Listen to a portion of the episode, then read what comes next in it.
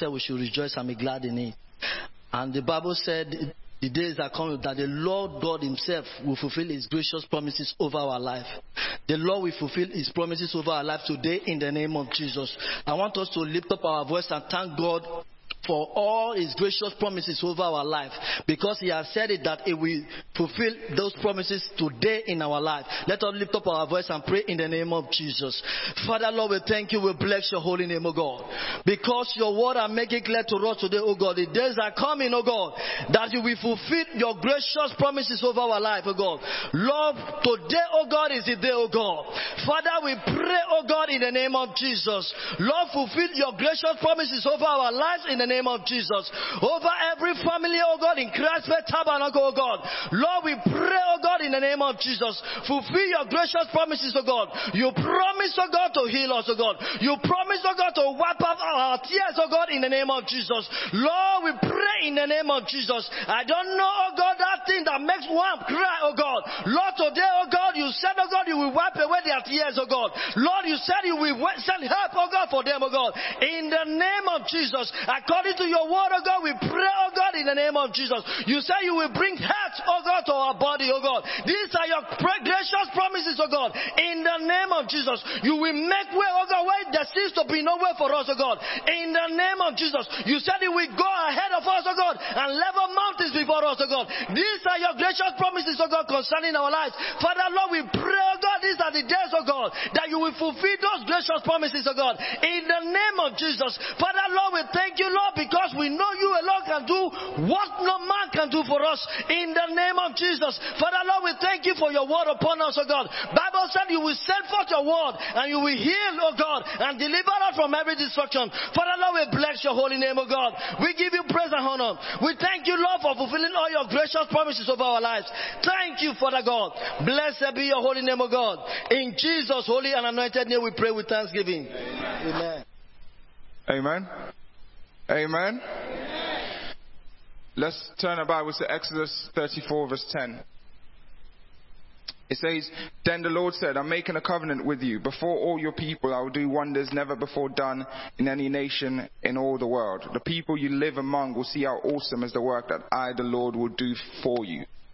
So I just want us to pray. All the covenants, all the promises that we've read in the Bible, God says that He will do wonders in our lives never before done in any nation in all the world. That means that we will be a testimony, amen? That means that people will go to various places across the world and say, see what God did for that person. So I just want us to pray and declare every covenant that God has, has destined concerning your, your life. It may be prophecies people have given to you or things you've read in the Bible. I just want us to declare that that will come to pass in our lives, amen? Let's, let, let's begin to pray. Oh Lord Jesus, we thank you, oh God, for your word. You said, oh God, I'm making a covenant with you, oh God. God. Lord Jesus, this is something, oh God, that you are not go, going to break, oh God. You said, I'm making a covenant with you before all your people. I'll do wonders, Lord Jesus. Lord Jesus, single us out in this time, oh God, in the name of Jesus. Single us out, oh God. You said, oh God, before all your people. That means that people that saw us before will see us differently in this season, oh God.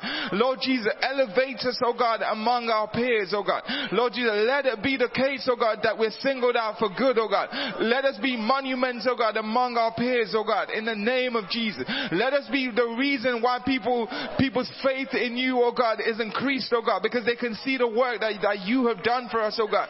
You said you will, you will do wonders, oh God. We declare that this is a season of wonders in the na- name of Jesus. Lord Jesus, in all our points of need, oh God, Lord Jesus, we, we, we, we, we claim the wonders you have destined concerning us, oh God. We claim the wonders you have destined concerning us, oh God. Lord Jesus, in this season, oh God, in this season, oh God. Lord Jesus, let your wonder, let it be every day, oh God. Let the blessings be every morning, oh God. Lord Jesus, let your wonders envelope us, oh God. Let your wonders, oh God, be around us, abide with us. Let it be the case, oh God, that every day we will have a miracle, oh God, to, to tell people about, oh God, in the name of Jesus. Lord Jesus, you said, oh God, that you do unusual things, oh God, things never before done. Lord Jesus, make us, oh, oh, oh God, make us unique, oh God, in this time, oh God. Let people look at, let people see us, oh God, and see that this is something that hasn't been done before, oh God. Lord Jesus, do something to us that people said was impossible, oh God. Lord Jesus, show up, oh God. Show, oh God, that through your mighty hand, there is nothing that you cannot do, oh God. There is nothing that you cannot do, oh God. There is nothing that, that you cannot do, oh God. Lord Jesus, people will see how awesome is the work you will do in our lives, oh God. We declare and we decree, oh God, this will be a season of wonders. This will be a season of awesomeness, oh God. And we declare this in the name of Jesus, we pray. In Jesus' name we pray. Amen. Hallelujah. We thank God for the wonders. We thank God for the wonders. Amen. I will take a scripture from Second Chronicles chapter 22 and I will read from verse 12. It says, May the Lord give you discretion and understanding when he puts you in command over Israel, so that you may keep the law of the Lord your God. Then you will have success if you are careful to observe the decree and laws that the Lord gave to Moses for Israel. Be strong and be courageous. Do not be afraid or be discouraged. And if you move to 19, it says that now devote your heart and soul to seeking the Lord your God. Begin to build the sanctuary of the Lord your God, so that you may bring the ark of the covenant of the Lord and the sacred articles belonging to God into the temple that will be built for the name of the Lord. Hallelujah. I want us to pray for every single branch of Christ Faith Tabernacle. I want us to pray for every family of Christ Faith Tabernacle. Every individual. Is the individuals that become a family, is the family that becomes the church. Amen. And is the church that is the church of God.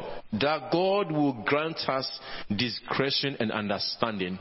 Even as the man of God will minister today, that you will get deeper insight and understanding, wisdom from heaven. Because the Bible says if you do not have this discretion and understanding, you will not be able to keep the law. If you look at the 12, you can't keep the law of God if you don't have discretion and understanding. So we're going to pray that Lord give us discretion and understanding as the word of God will come. And we also say that Father, give me a devoted heart. We all love God, that's why we are here. But give me a devoted heart and soul so that I can seek you the way I need to seek you.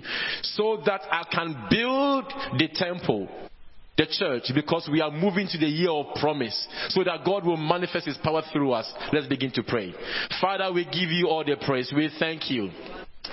We bless your name, O God, Father, for you have brought us here this morning because you love us.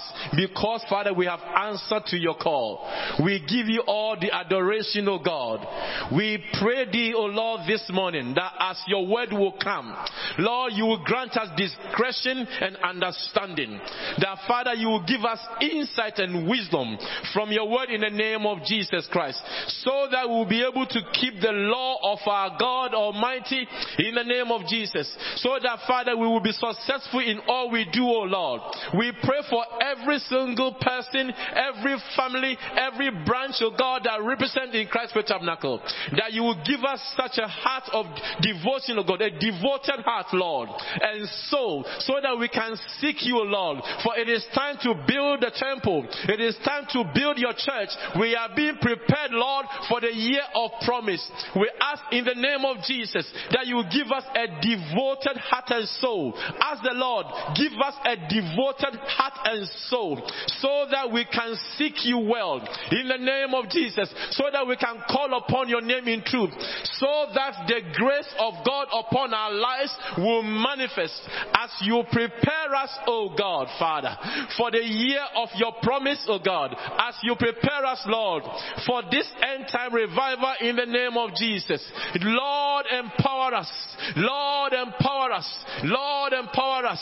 Now ask the Lord, reveal yourself to me through your word as your, your minister will speak today. Ask the Lord, reveal yourself to me. Reveal yourself to me through your word. Let me receive discretion, wisdom, understanding so that I can seek you well in the name of Jesus Christ.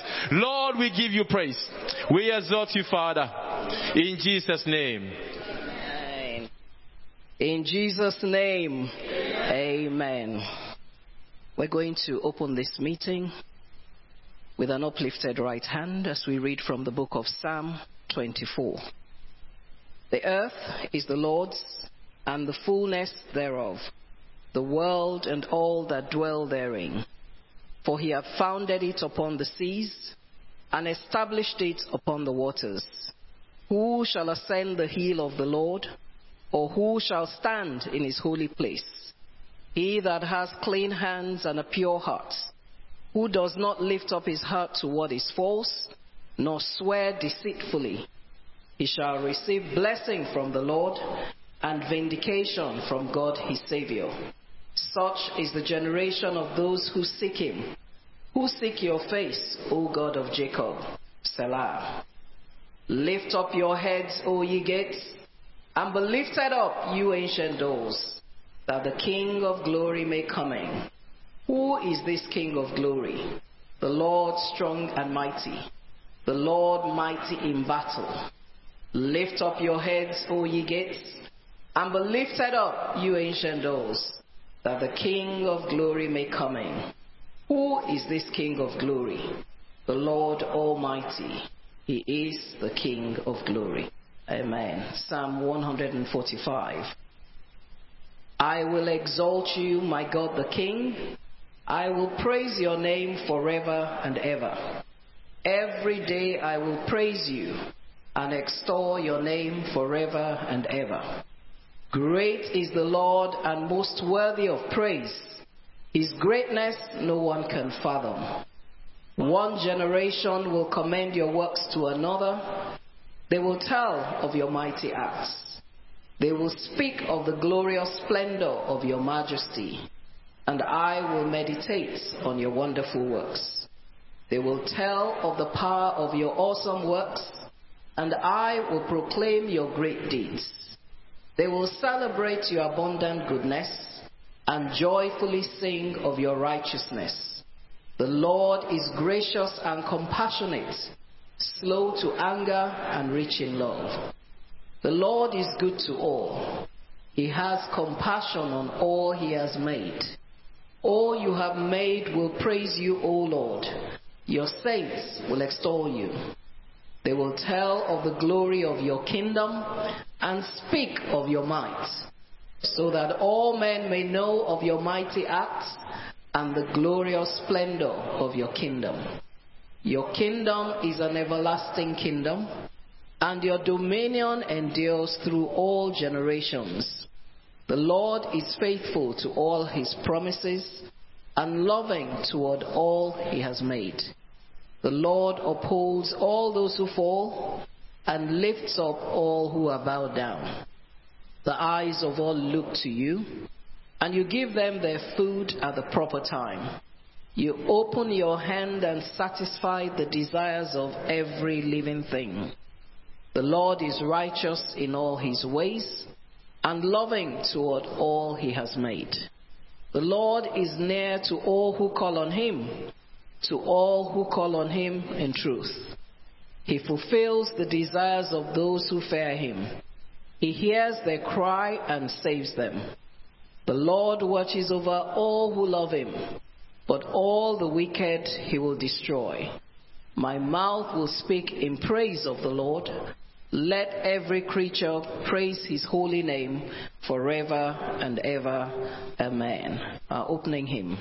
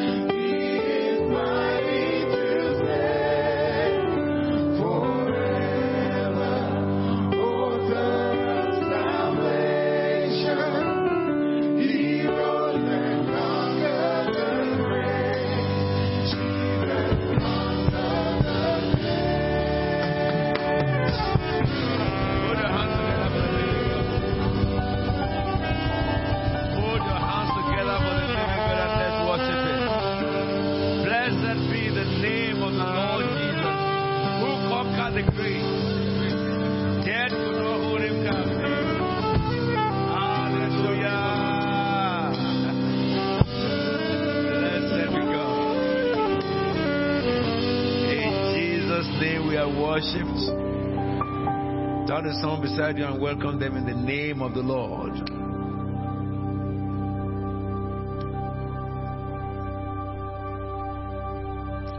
Amen.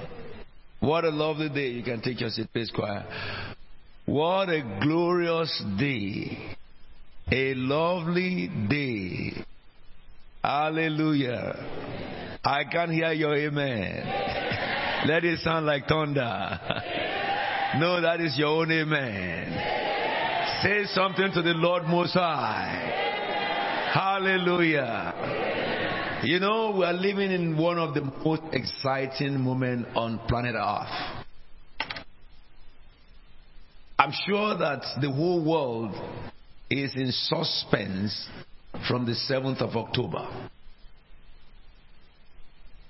And I believe that believers, those who are God's children, must be understanding. We must be people who know times and season. Can the ushers fill this area, please, as people come in also? Because there is a gap between the choir and the church. Just let people sit all over there. You know, we are living in a very momentous time on earth. I'm sure that um, every one of you have heard about the the war in Israel. Is that someone who hasn't heard about the war in Israel? If you didn't hear about it, raise your hand. Okay, everybody have heard. Some of you, yesterday I was on television pro, uh, interview for four hours. How many of you connected? Good. So you had quite a, a number of things. now, the whole world now is, is talking about one event, and it's the event that happened on the 7th of October when the Hamas invaded Israel. Is there is there any reference about that in the Bible? That's what I want to deal with this morning. Should Christians have a concern about it? I want to answer the question this morning. Because nothing happens on earth without God's knowledge. So, what has that word need to do with you and I? and I need to guide you so that you will not be. Can you just take that off the screen? Because my screen is too white. So that you will not be a victim of deception in the last days.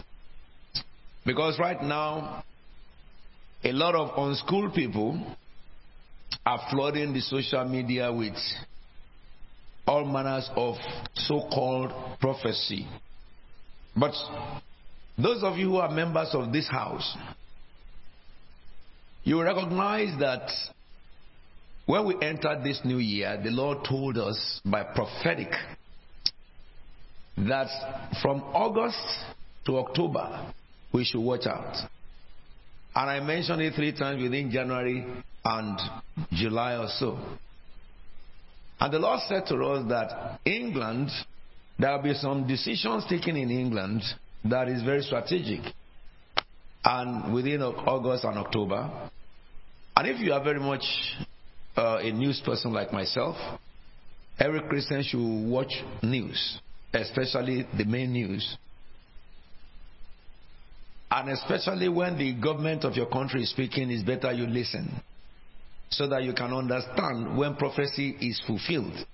Because this house is a prophetic place. We are not a church that things catch unawares. Whatever it may be on earth, God speaks to us and reveal it.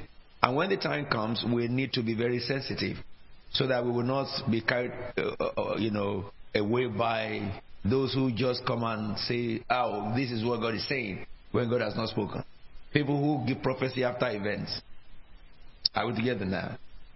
So, the Lord spoke to us about October and said that in October a strategic event will happen global. And the Lord said, and I remind you again, that the, there will be global recession. Did you remember that? But the Lord said that in that midst of the recession, the elect of God will be delivered. That will be the time that God's elect will rise high and God's elect will will you know begin to prosper and succeed. And God said two things that power will be restored to the church and wealth because of the end time revival. And if you look at testimonies you have been having in house by all members who are coming in telling us things that happen, you will agree with me that, you know, our financial in this house has shifted. Because people are now getting double salaries of what they are getting.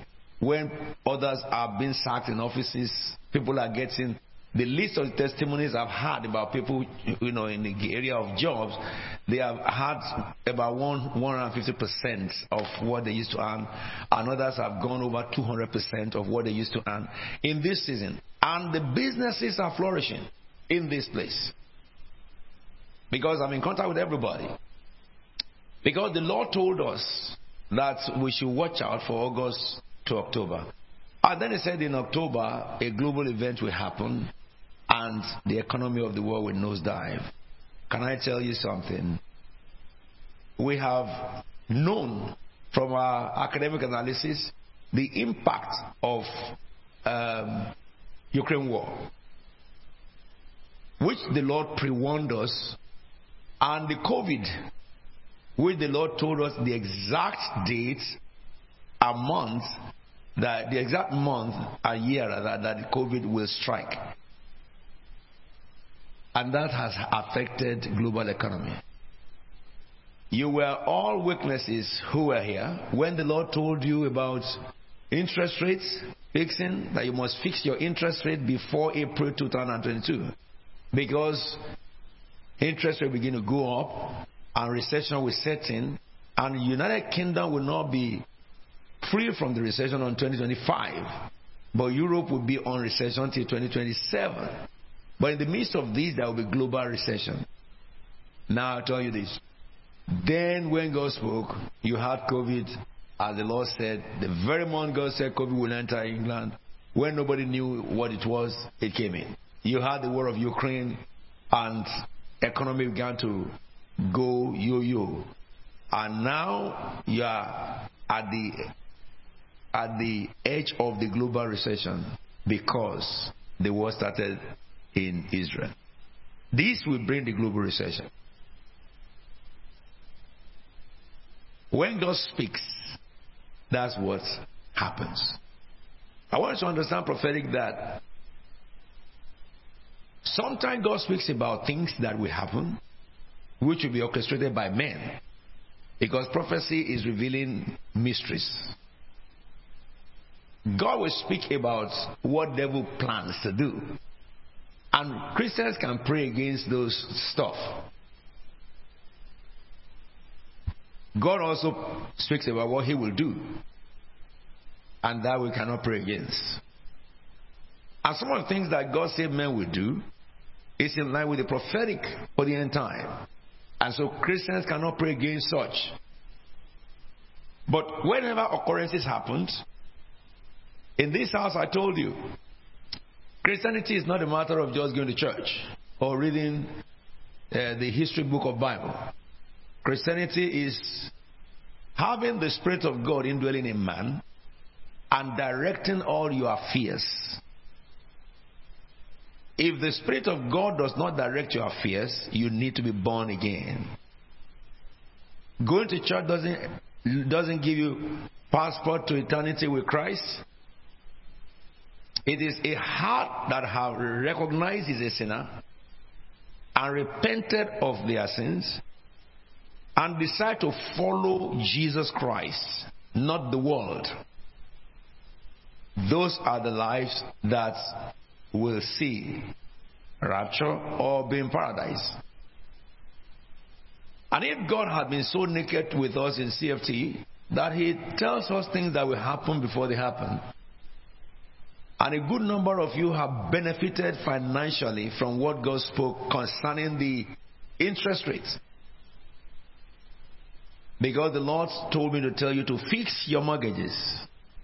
And as many who did it, before the month, God said that month mortgages will interest rates will go up. You know, all of you who fix the mortgages, you are enjoying yourself now. Because mortgages is becoming unbearable in England. The Bible says, believe in God, we will be established. Believe in His prophets, you will prosper. Prophets are not supposed to be in calamity; they are supposed to prosperity upon the word of God which you have believed. So now, what about October? October 7. October 7 marked a beginning of a new era or era. You will agree with me humanly that what happened to Israel is unbelievable. Because Israel had the best border security in the world, even better than America. But what happened? Did their security fail? No, it was there. America also helps Israel a lot to ensure that Israel is secured. What about all this satellite powerful security of America? What happened on the 7th? Were they sleeping?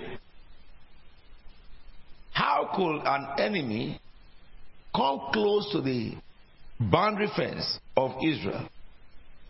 It's not possible. Because it's so secure. They have capacity that monitors the individuals that are dissidents to them, even in their room. And that was displayed this week when they traced the man who was the head of this plot and they took him out. Now, Israel could do that. But were they sleeping that night of 7th? The people came into the fence. Not only that, they broke the fence or fences. They entered into Israel and they traveled miles into Israel, and Israel could do nothing. No one raised a brow. And the people who they first met were vulnerable.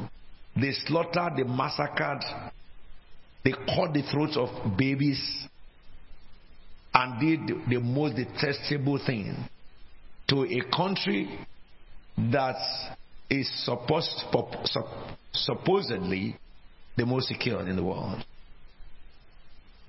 Now, let me say this to you. Nothing happens on earth without the knowledge of God. And that's the reason why God gives prophets to speak things that could happen at times and also to help people to understand why. So now, has that to do with end time? That is the major question I want to answer today. You know, you have, you have had a lot of uh, news going on in the social media, people saying no manners of stuff, but let us see from the scriptures whether we are in the end time or whether this war is the war that will bring the Armageddon or the war that will bring the Gog and Magog, as you know, some scholars have been talking about, or it's going to bring the Third World War. I want us to look at the book of Second Timothy. So I look at, I probably will tell the the uh, video team that you can title this message as the end time.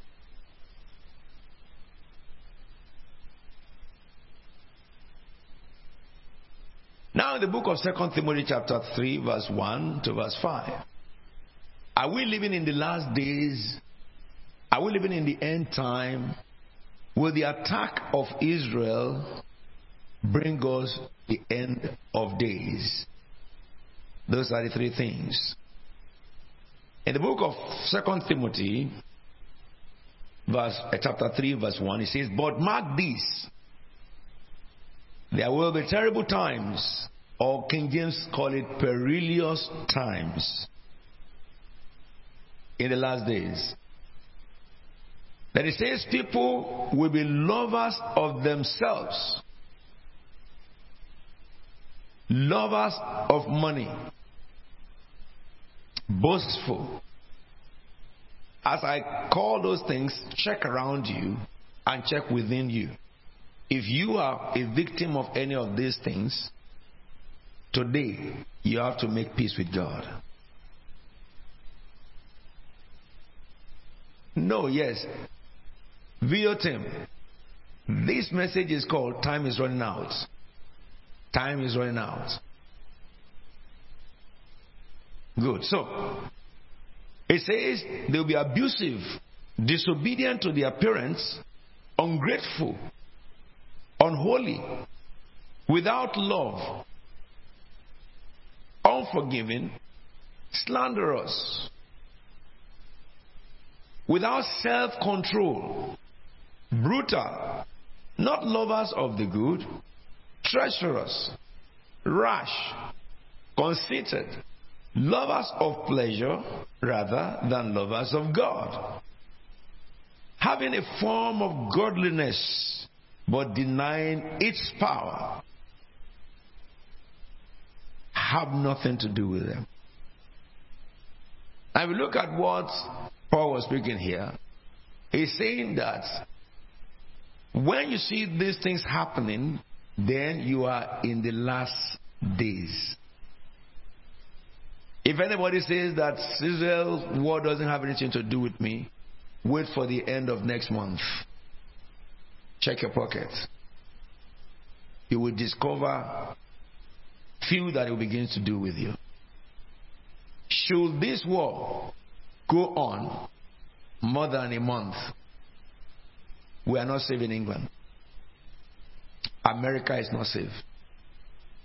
There is no country in the world that does not have positioned in them fundamentalists.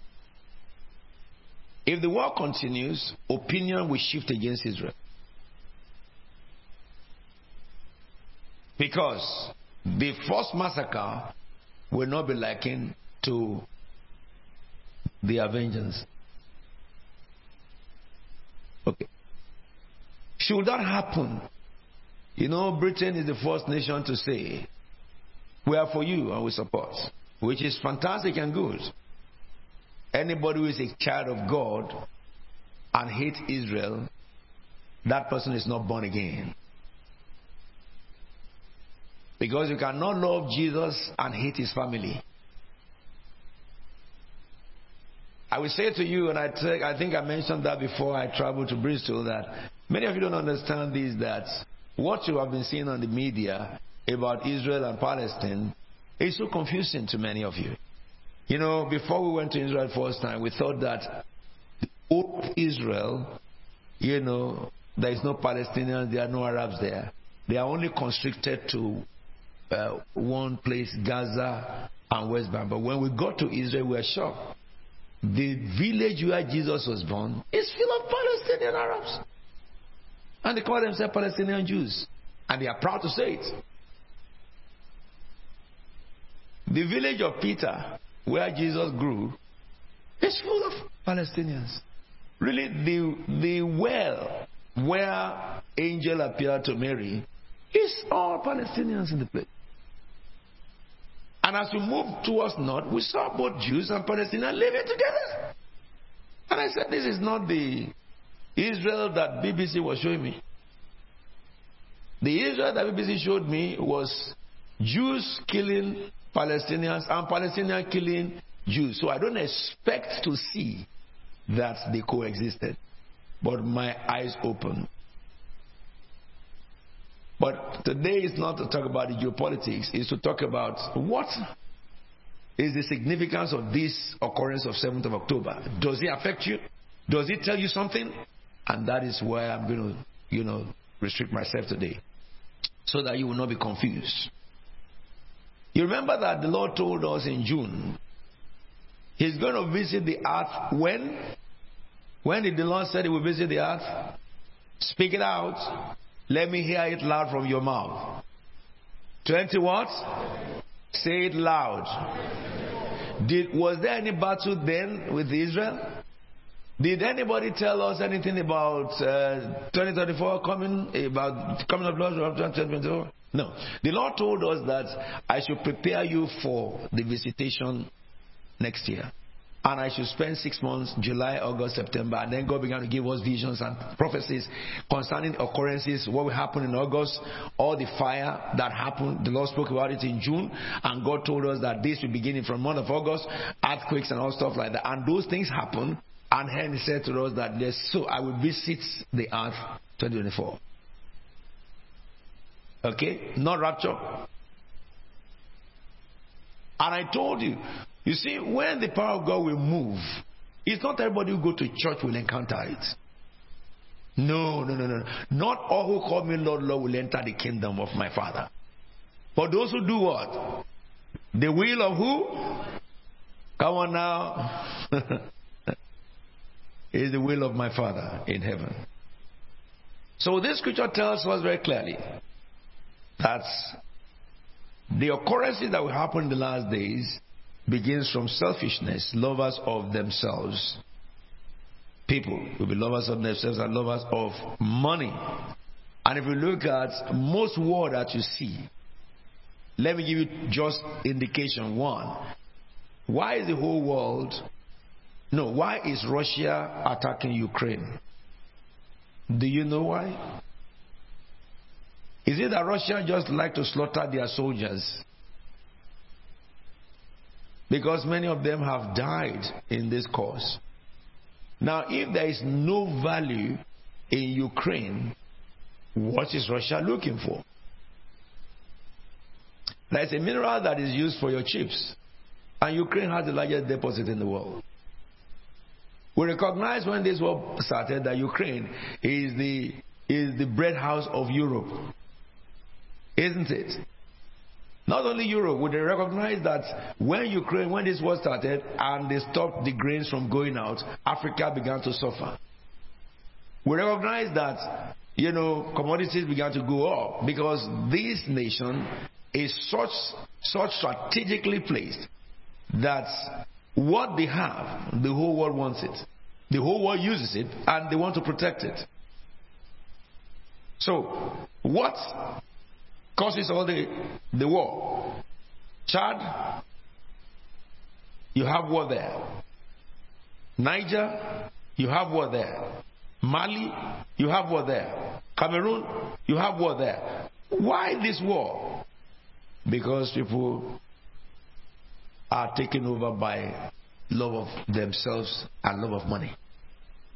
They are looking for something. They are fighting over something that they want to get there because of themselves and the money. The Bible says people will be boastful, proud, and abusive.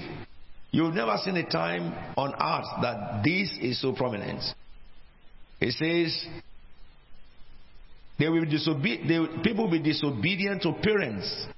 You, are, you have not seen any generation that is so disobedient than this generation to their parents.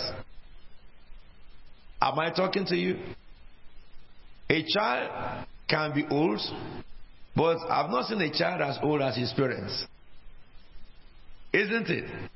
And the parents say to the child that the child wants to take a decision. The parents said, No, no, no, no, don't go that way. This is the right way. And the child said, I'm old, I'm matured. Are you telling me that? And then the child will go into that decision, and a few years down the road, he's regretting it. Consequence cannot be remedied. I said, if I had known. So this is happening, and very strongly. And it says, ungrateful, unholy. I want to understand the word unholy.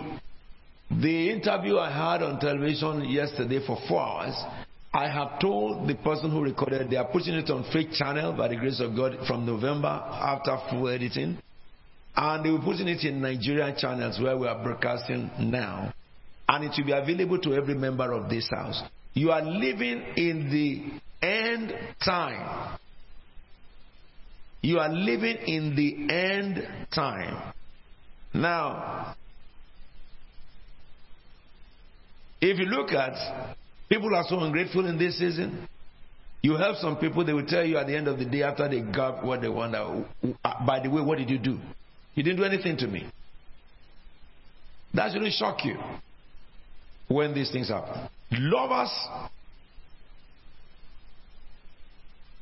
not lovers of good, sorry, without love, unforgiving, slanderous, and without self control. Even in the church, lack of self control, you understand. We treated this for, say, for a while. Loss, adulterous, fornication, that's lack of self control. And this is so paramount in the church. Some people believe that they can live in this and they are still Christians. That's, that's the saddest thing. Oh, I can live like this. I can define my own holiness, you know. You can't tell me what to do. You know, that kind of attitude. Whatever goes into my mind, that's what is right. But I tell you something, there's a power behind it. There's a power behind it. And this is happening a lot in our time. And then he says, they with treacherous, rash, conceited, lovers of pleasure rather than lovers of God. But you know, one thing the Bible says to end this very scripture is have nothing to do with them. Have nothing to do with it. Why? Some Christians will say that, well, you know, I can still relate with those people. I mean, I will convert them. You are joking. you are joking.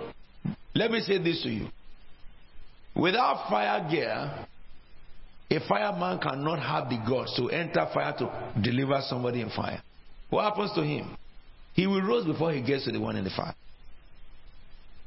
You cannot deliver people who have come under this bondage. Association, intimacy with them will shipwreck you.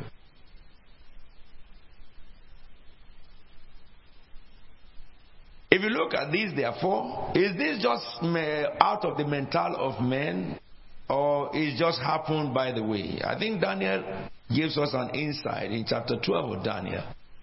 I read a few verses in Daniel and we'll see. Chapter 12 of Daniel from verse 1. And he says, At that time, Michael, the great prince who protects your people, will arise.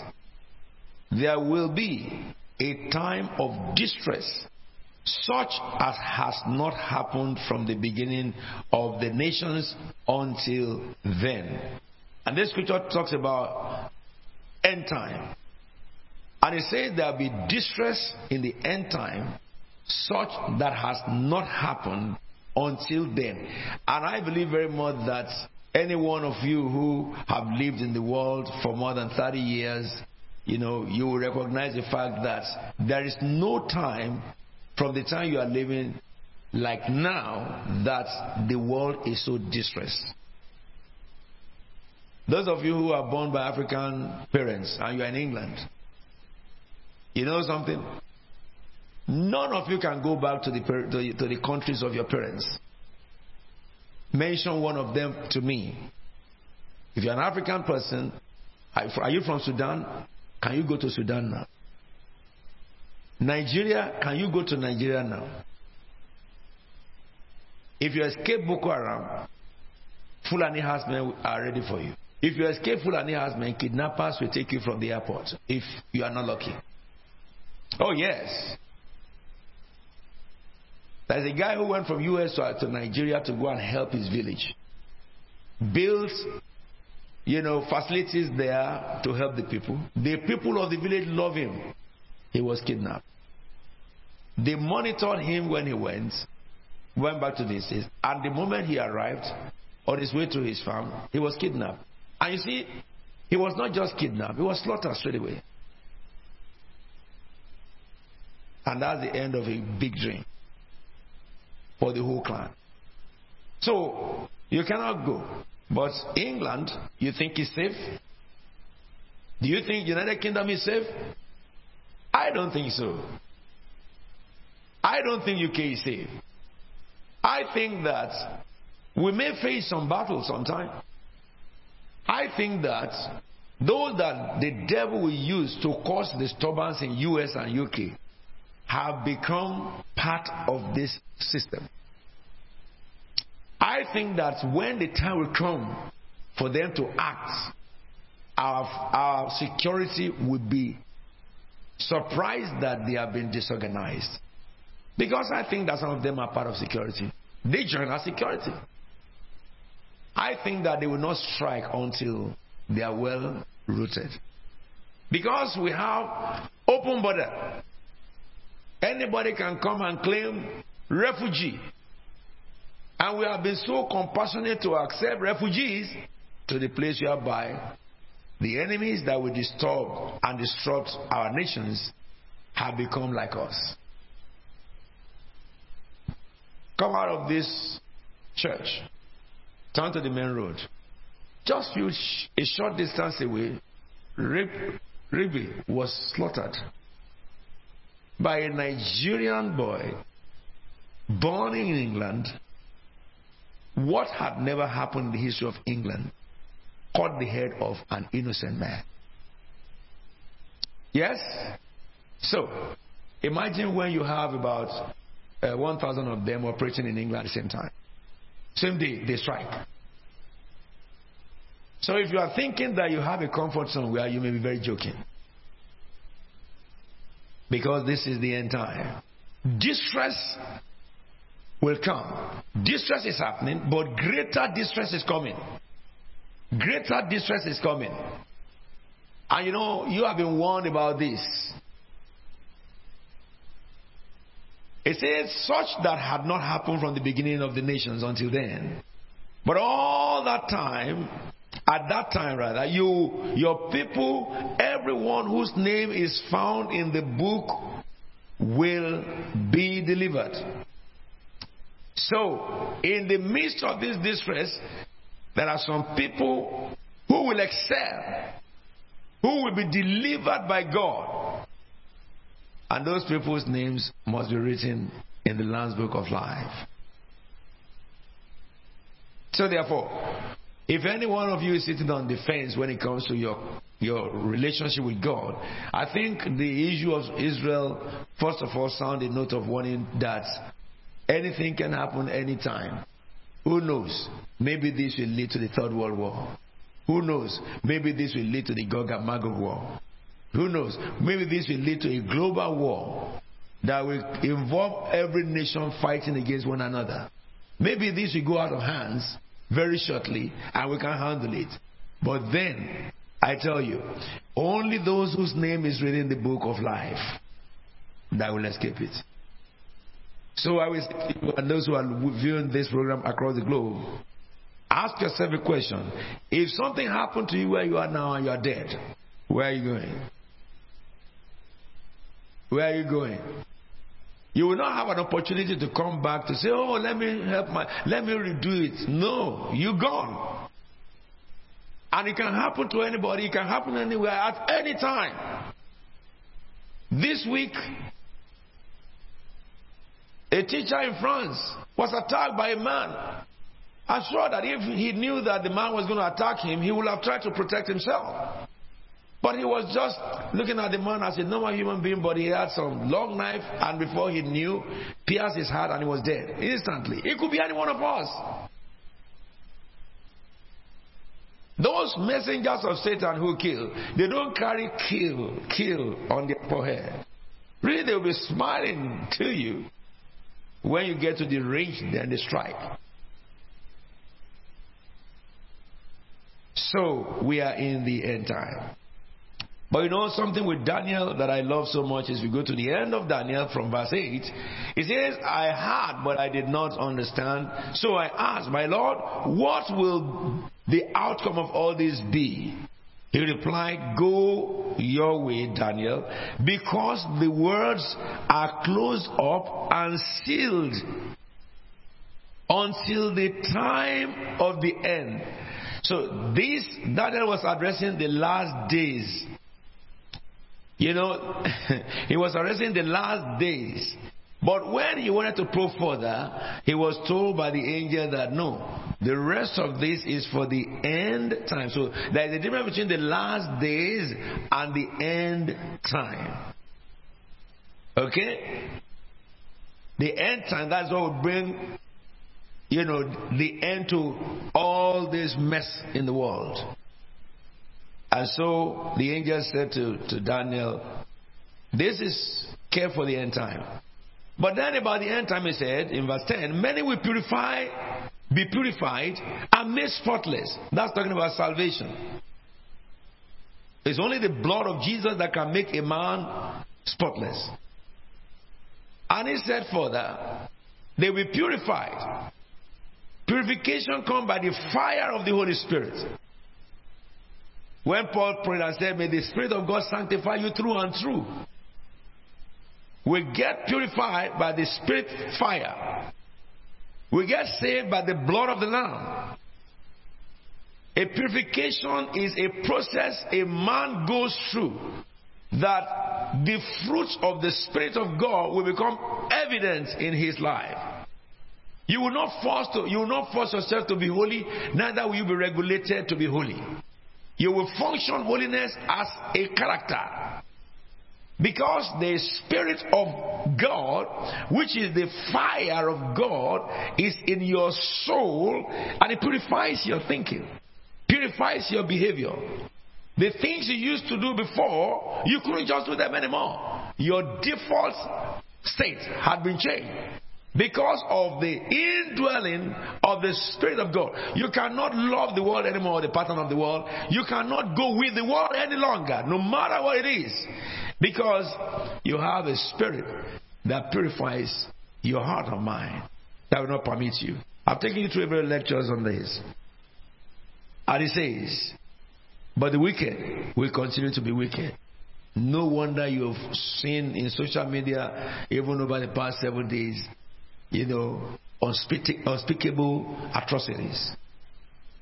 it says, None of the wicked will understand, but those who are wise will understand. I know said that those who are wise are those whose names are written in the book from verse uh, verse 4. Now let me probe into the end. And we'll look at the book of Matthew 24. Matthew 24 from verse 3. This is where we're going to take a break. And it will answer the question what happened in October 7th? Will it bring an end to existence? Or will it be the war that will bring in all the participants that have been waiting to fight war? We know currently that the Hezbollah on the northern region by Golan Heights have started to fight and attack Israel.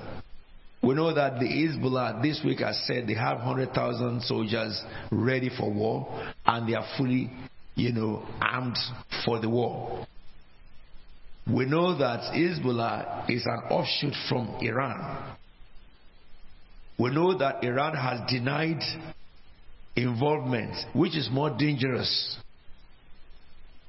Because when Iran denies involvement, it is more dangerous than when they admit. And we know that these nations have vowed to wipe off the Jews on the face of the earth. Hamas does not have agenda just to kill Jews in Israel. They said their, their agenda is to wipe off Jews anywhere they are in the world so that they do not exist anymore. And we understand it far from the scriptures that this is the agenda of the devil in the last days. So now, Jesus now began to speak concerning the end time. He says, and Jesus was sitting, as Jesus was sitting on the Mount of Olives, the disciples came to him privately. Tell us, they said, when will this happen? And what will be the signs of your coming and of the end of age? So now, this is talking about the end of the matter. Do you know what Jesus was said? Shall we read that verse 4 together? Jesus answered, Watch out. Say it again. That no one deceive. Remember my lecture to you on deception? The greatest weapon of Lucifer of the last days is deception. There are three dimensions of deception, if I will remind you, or you will remind me. What's the first one? Don't self deception. Don't deceive yourself. Second, don't deceive others. And third, come on now. Don't deceive yourself. Don't deceive others. Don't deceive God. Because deception is a tool of the devil. It was the tool of the devil in the Garden of Eden. It was the same tool the devil used against Jesus. But he failed. Because Jesus did not dialogue with him. Eve failed. Because Eve entertained dialogue with Lucifer. Who is talking to you now? Who is talking to your mind now? You need to really ask yourself that question. Whatever you gravitate towards determine who is ruling your life. Your mind is your greatest asset, your heart. And your mind fills your heart. Who rules your mind? Whatever you gravitate towards tells you who rules your mind. Satan is a deceiver. Jesus said, For you not to fall a victim of deception, what did he say? Watch out. Watch out. Come on now. You know, for the past few weeks, I've been teaching you about authority. Believers' authority, isn't it? I've been teaching you about Jesus' promises. Matthew chapter 16, verse 18. We looked at Matthew chapter 8 verse uh, chapter 18 verse 18 and 19. Beautiful undertaking that Jesus made. He says that I will give you the key to the kingdom. And he says whatever you bind on earth is bound in heaven. Whatever you lose on earth is loose in heaven. He said to you that ask anything you will in my name and you will get it. And some Christians are still struggling asking just little thing and getting it. So if somebody says I'm a child of God and you can't exercise the authority, something is sincerely wrong with you. Because he told, and I told you last Sunday, for you to operate the authority, what legitimizes you to operate the authority is because you are God's ambassadors. 2 Corinthians 5:17. As an ambassador, therefore, you operate the authority. Now, if you can't operate the authority, then something is really wrong with you. Am I talking to you now? The church of God should be filled with people who function God. A minister who preach God and does not do God, I don't know who sent him. Because wizards who teach wizardry, they practice wizardry. A witch who teaches others to be witch to get witchcraft, they practice witchcraft. How can you have a person who calls himself a man of God, a woman of God, that cannot do what Jesus did? When Jesus said in John 14 12, if you have faith in me, you will do the things I've been doing. What is the evidence that you're a child of God when you cannot do those things? Then he said, You even do greater things than, than me. And that's why he gave us his undertaking. Now, open your old sermon note. What is an undertaking? Is what? Enforceable. Is somebody remember? You see, that's what I told you. That's what I told you. What is undertaking? Enforceable promise. Yes, that cannot be revoked. That's the legal interpretation of undertaking. It's an enforceable promise. And when a man gives an undertaking at whatever capacity that you have, especially those of you who have fiduciary duty on other people, your undertaking is binding. You cannot withdraw from it. That's why the Bible says, let your yea be yea and your nay be nay. So when Jesus said to you and I, if you have faith in me, you will do the things I've been doing, it's an undertaking. So if I can have that faith, certainly Jesus will perform those things through me. Excuse me. So, and then when he says that you can ask anything you will in my name, it means therefore, if I if I can fulfill the condition of faith, I can just do anything. I, will, I can I can say anything. God will do it. Excuse me. And so, what God told you and I from that lecture is this: check your life of faith. And I told you faith is not just saying it and getting it. No, no, no, no, no, no, no, no, no, no, no. Hebrew chapter, chapter 11 verse 6, he says, without faith no one shall please God. He said, for anyone who comes to God must believe that God is and he rewards those who earnestly seek Him. So, people of faith are people who earnestly seek God.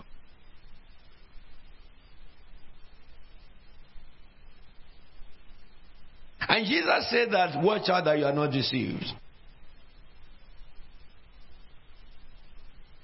He then said, For many will come in my name, claiming I'm the Christ, and deceive many. So you have many church leaders who deceive others. Isn't it? You have many religious leaders who deceive others. But they come in the name of the Lord Jesus Christ. These ones are in church. While I was going through my interview yesterday, I was trying to distinguish between, you know, heresy and um, the, the, the, the, the truth. As a believer in Christ, you are supposed to read Bible daily. Yes? Come on now. You are supposed to study the Bible daily. Is that correct? And you are supposed to pray without ceasing. Isn't that so? So if you don't do it, are you a Christian? Certainly you are not. Nobody becomes a lawyer by not studying his law books and qualifying. Nobody becomes a doctor by not studying his medical books and qualifying. Nobody becomes an accountant unless he becomes a chartered accountant. Going to do first degree in accounting doesn't make you an accountant.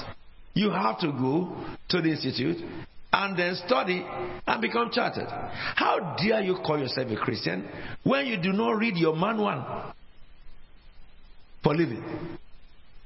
So, if you don't read the manual of God, you don't know who God is really. You only follow the God they said is. You only follow the Jesus Christ that was spoken about. But you have no relationship with Him. Born again, one year, two years, you can't hear God. What are you hearing? What are you using your ear to hear? If you cannot hear God, it's because you don't read God. To hear God, you must read God. And that is the Word of God.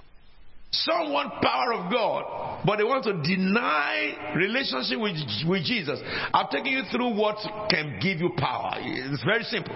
Jesus said in the book of John uh, 14, He says, If you love me, you will you what? Obey my command, and my Father will love you, and I will come and show myself to you. Isn't it? Come on now, church.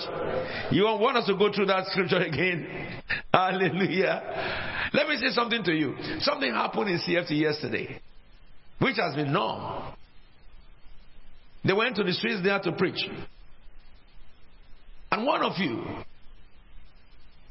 Sister uh, Dignes Malin, saw a man on the wheelchair and preached to the man, and the man accepted Jesus. All right? And Dignes Malin said, Brother Peter, come and lay hands on this man. And Brother Peter came and laid hands on the man on the wheelchair and prayed for him, and the man got up and began to walk. This is the third time it will happen on these streets among you, members. So one has a grace to convict a sinner. And she went, and the sinner was convicted. If somebody else goes there, maybe the guy may be arguing, but the grace works for her because she's engraced to do that. Okay? But she recognized that in our team, we have somebody who God has engraced to lay hands on the cripple and they are healed. It's happened first time, happened second time. So, said, come, come. And he came and lay hands and prayed for the man, and the man started walking. Excuse me. I will say, you cannot doubt whether their names are written in the Lamb's book. The same word you hear, they hear as some of you manifest. That's the kingdom. Anything less is not the kingdom. The kingdom of God is not a show and fantasy. It's not the church of God is not a place to come and display show. No, it's a place to be enriched by the power of the Holy Spirit and then manifest God. That is what the church is about. That is what the church is all about. And I say this to you, let me help you with this. You know, no matter how old you are, you are not excluded from the commonwealth of God. Because God called uh, Moses at the age of 80 and he fulfilled, he shepherded people from 80 to 120. Excuse me, somebody. I'm asking you a question today, and everyone must answer in his heart. Who rules your mind? Is it Jesus? Show me the fruits. Is it the world?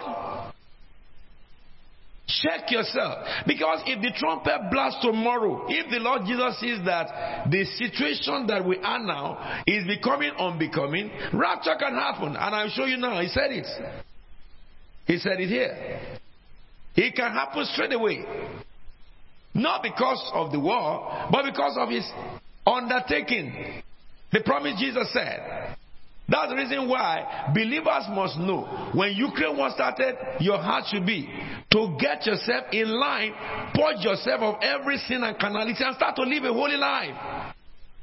Because God can call the saints when things, when there is decision to make things, things catastrophic, God will intervene. Because He said that in this in this book of Matthew.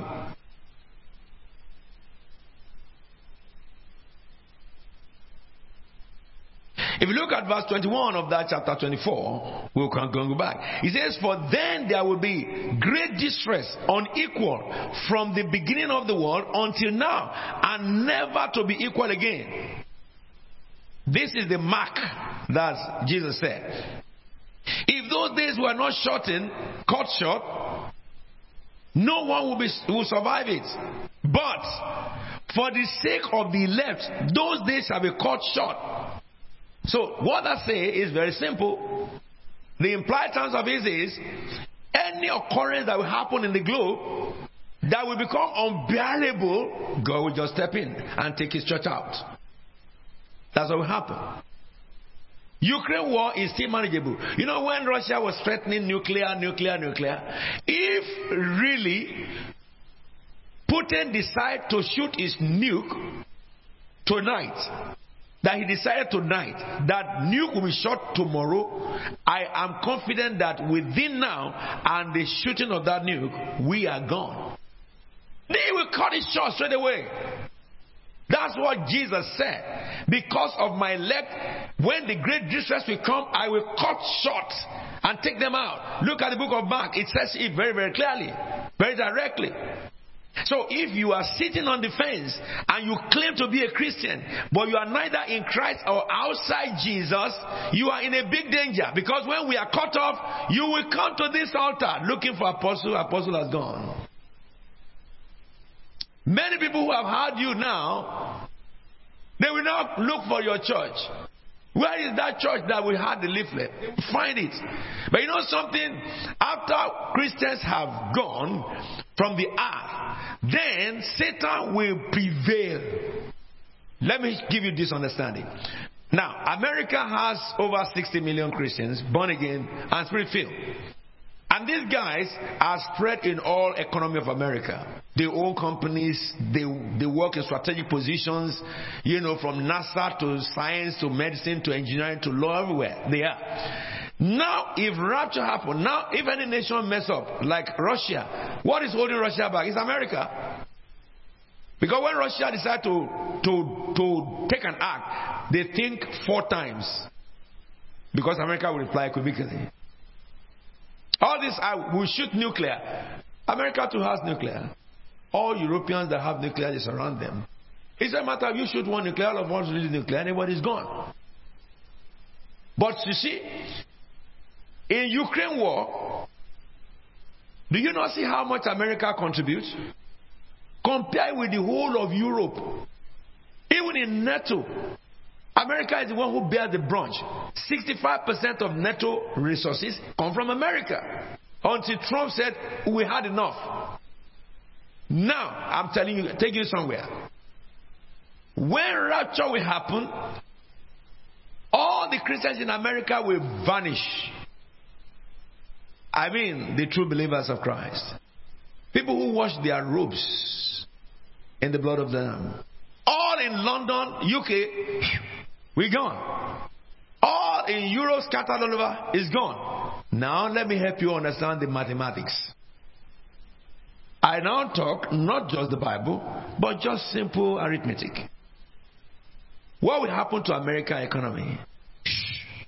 Because if 60 million who contribute to the economy disappear in one day, the next day those guys are no more functioning.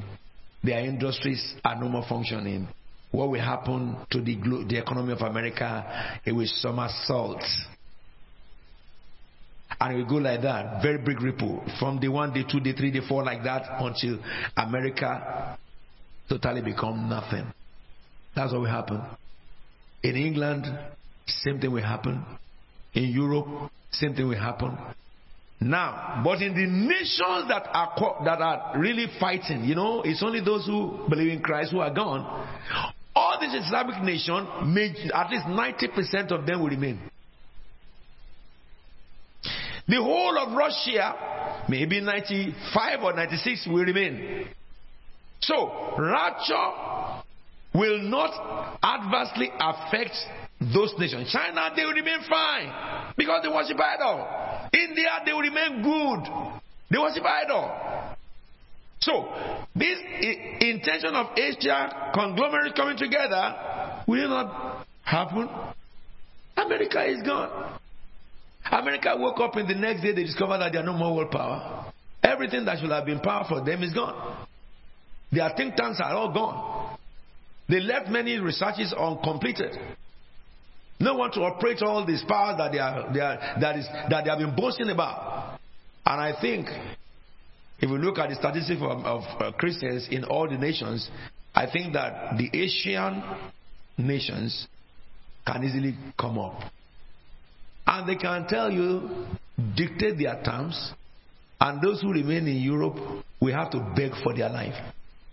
Those who remain in America will now have to go and uh, uh, discuss how we can go ahead. So it's easy for one man to be appointed to rule the world with that. Very easy mathematically. Because you don't you don't accept, okay, we frustrate you. Everybody will beg on their knees for the Antichrist. Because rapture will cause a catastrophic manifestation that will obstruct all known. Come on now. But what will remain will be a mess of intellectual knowledge of the whole world. Because there is no academic knowledge that can fill the lacuna. Am I talking something? That is just one. Imagine in the airport, the man in the control tower disappeared. He's born of God. And then no one to control the plane. In the airports all over the world, you will see plane crashing, fire everywhere. Fire brigade members have gone. And you will see calamity and woes.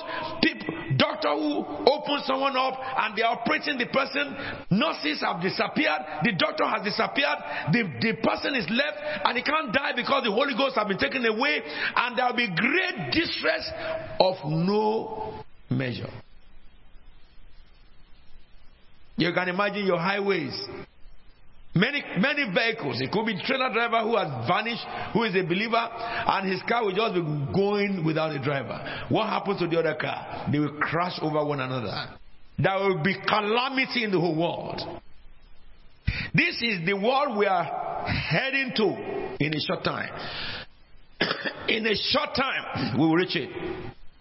Because these wars that are going, as much as we are not happy about war, let me tell you, if we are realistic and just look at the context of the scriptures, when Jesus said there will be great distress unequaled, we only need to use our normal human brain to analyze how could that be, even with what we know?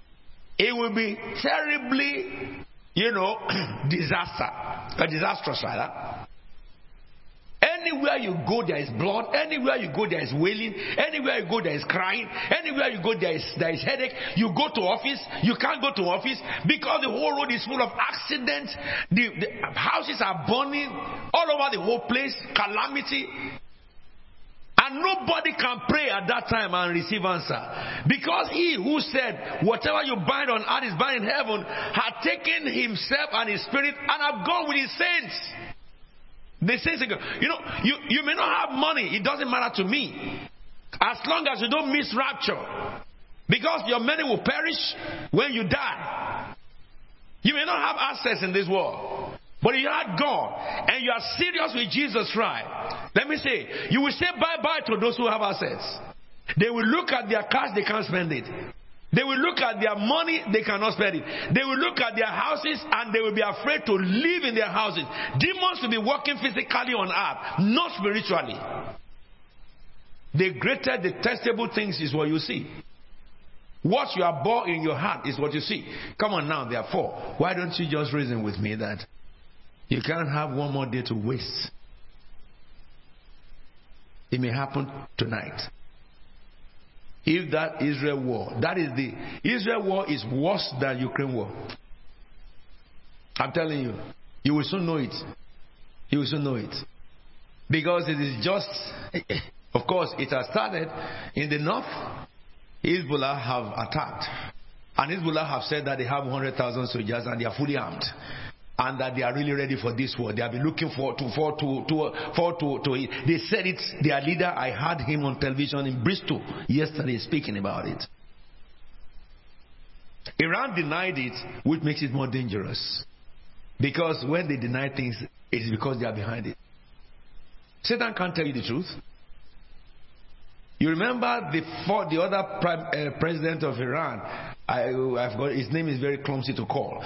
The guy said that as far as it's concerned, Israel should be wiped off. You think it was a joke? No, it's not a joke. It is real for real. When they say Israel be wiped off, if you think that they are talking about Israel as a nation, no. You who go to church, they want to wipe you off too. You are part of the target. The Boko Haram of Nigeria, who are they killing? Christians. What they did to Christians, if, if I begin to tell you, I'm not talking about what I heard from the media. I am a first hand information gatherer. Some of the ministers that are that adopt they, they, they decided to adopt all the children. One of them is Bishop, Bishop Kashi. He was here. He had at that time 420 people in his house. One of the one of the children, their mother, Boko Haram, took bottle, they opened her up and insert it in her vagina until it went into her womb. And they made her to walk three miles, bleeding, bleeding, until she died. It's not a fiction. You saw what they did in Israel on the 7th on the social media. How can a man in his right senses take a child and slaughter him and put it on the social media? Shot somebody six times, the person didn't die, and then took the person lying down and began to slaughter him and put it on the social media. Excuse me, somebody. You see, those things are terrible, but when rapture happens, you will see worse on earth. You can't afford to miss it. What are you looking for? It's good for us to read and acquire knowledge because it's needed for this earthly region. But if you acquire knowledge and God gives you the brain to understand, and yet you miss heaven, you, un- you misunderstand what God is saying about the rule of washing your robes in the blood of the Lamb. Tell me what is what is what on earth is is really interesting. I rather be as I am than to be like them that Satan dictate to, and be seeing angels, and be going to heaven. I told you, Apostle Williams will have compromised his faith 40 years preaching the word. I have not. Excuse me. But I can tell you, the Lord appeared to me on this day. This is what He told me, and it comes to pass. Before you, I was standing here when the Lord brought the calendar of the world to me and opened the chapter of United Kingdom and said last year Next week, your next president will be, or prime minister will be Liz Truss. And then said, the moment she is planted, she'll be uprooted. That looks strange. In England, we don't appoint a prime minister just to sack her in one month. It never happened in our history. But the God of heaven said it. The following week came, she won. She didn't look like somebody who will win. But because heaven said it, she won. One month those who put her there or uprooted her. What she said and she was uprooted is what now Rishi Sunak is doing. I mean, can you, can you understand that? I would rather be what I am and not compromise so that I can continue to have my relationship with the angels of God and with going to heaven, with understanding the secret of the world. What about Nigeria? Then I'll tell you the things happening in Nigeria before they did happen. Excuse me. I prefer that than to go and be showing you I have a Rolex of seven, uh, 11,000 and then showing you my shoe and then show you how expensive my clothes is. The house of God is not for that mess. We had enough of that in the world. We don't expect it in the house of the Holy God. And every one of you who are called into this house are called into the same commonwealth so that your eyes may open and you may see, your ears may open, you can hear the voice of your Maker. But I tell you, no bargaining with holiness. And holiness is not according to your to your to your judgment, it's according to the standard of God. You know, let me finish reading. I have just ten minutes. And I think I will go. I will thank God for giving me this grace because I didn't think that I would have more time with you this morning. I drove all the way from, from Bristol this morning to, to meet your people in New Cross. And I'm still standing. Isn't that God? that is God. And I drove myself, really. I wasn't driven by someone else. I drove myself. And I think I may remind you that I'm not uh, 25 years old. Neither am I an old man, of course. Uh, of course. The gray hair you are seeing is a function of number. Inside me is fire. Hallelujah. We will take United Kingdom by storm. Let me tell you something. When I was ministering in Bristol yesterday online on, on the interview, the Holy Spirit spoke and said, Go to Nigeria in January. Ask them. I just said, Pastor Benson, did you just hear God now? He said I should go to Nigeria in January. I said, Where should I go? He said I should go to Abuja and meet the people in Nasarawa.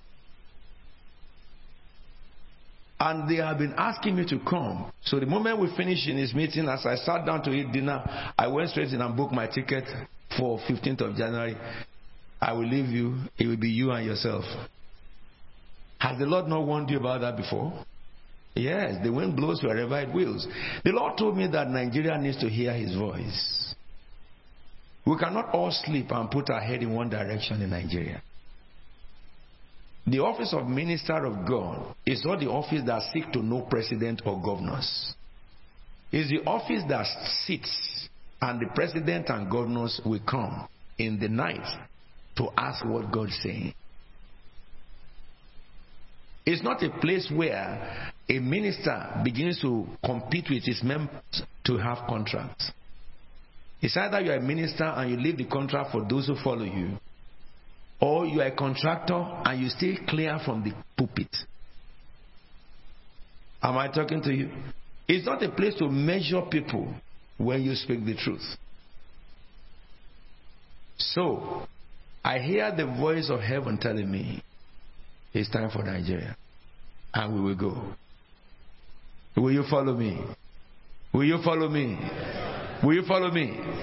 We have unfinished business in the Jebu forest all the forests of western region where they worship Lucifer.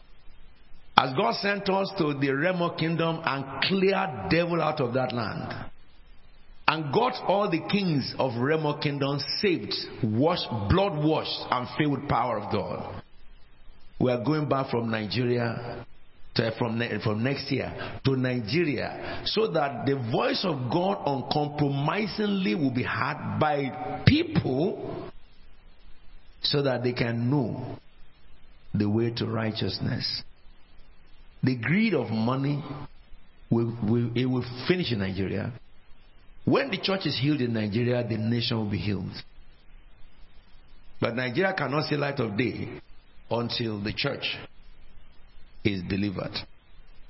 Come on, let's finish this. Oh, time is the greatest enemy of mankind. So, give me just five more minutes. I didn't know that time was gone. Did you know? Did you know? No, I wasn't looking at time. It seemed as if I just spoke for 30 minutes. Eh? All right. But let's finish this. So Jesus said in that verse 4 Watch out that you are not deceived. Many will come in my name claiming I am the Christ and will deceive many people. That's what we have in church all over the world now. Many have been deceived. You will hear of wars and rumors of wars. Hmm? But what did Jesus say? Shall we read it together? But, okay, okay, let's study together. Verse 6 You will hear.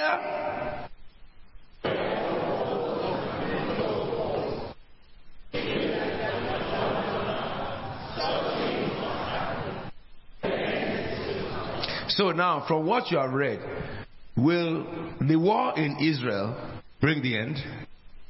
No. No. I need to let you know this. Because, you know, on the social media now you can have people who, they are propheteers. When things happen, that is when their own prophetic begin to work. you understand me?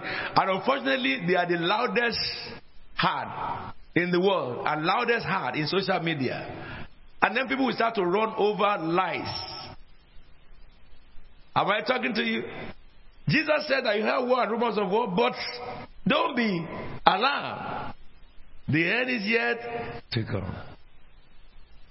And then he now enumerated some things that will happen in the midst of wars and rumors of war. Nations will rise against nation, kingdom against kingdom. There will be famine, recession, global recession, credit crunch, and the one that will crunch more than credit is just at the door. And earthquakes, you see all what is happening this year, especially in, uh, in uh, Turkey. Twice they have been hit by earthquakes, you know, and all over the world. You can see all those things happening. And famine. Famine all over Africa. Famine all over the whole world. Europe, when, when I told you, I saw Europe begging for food.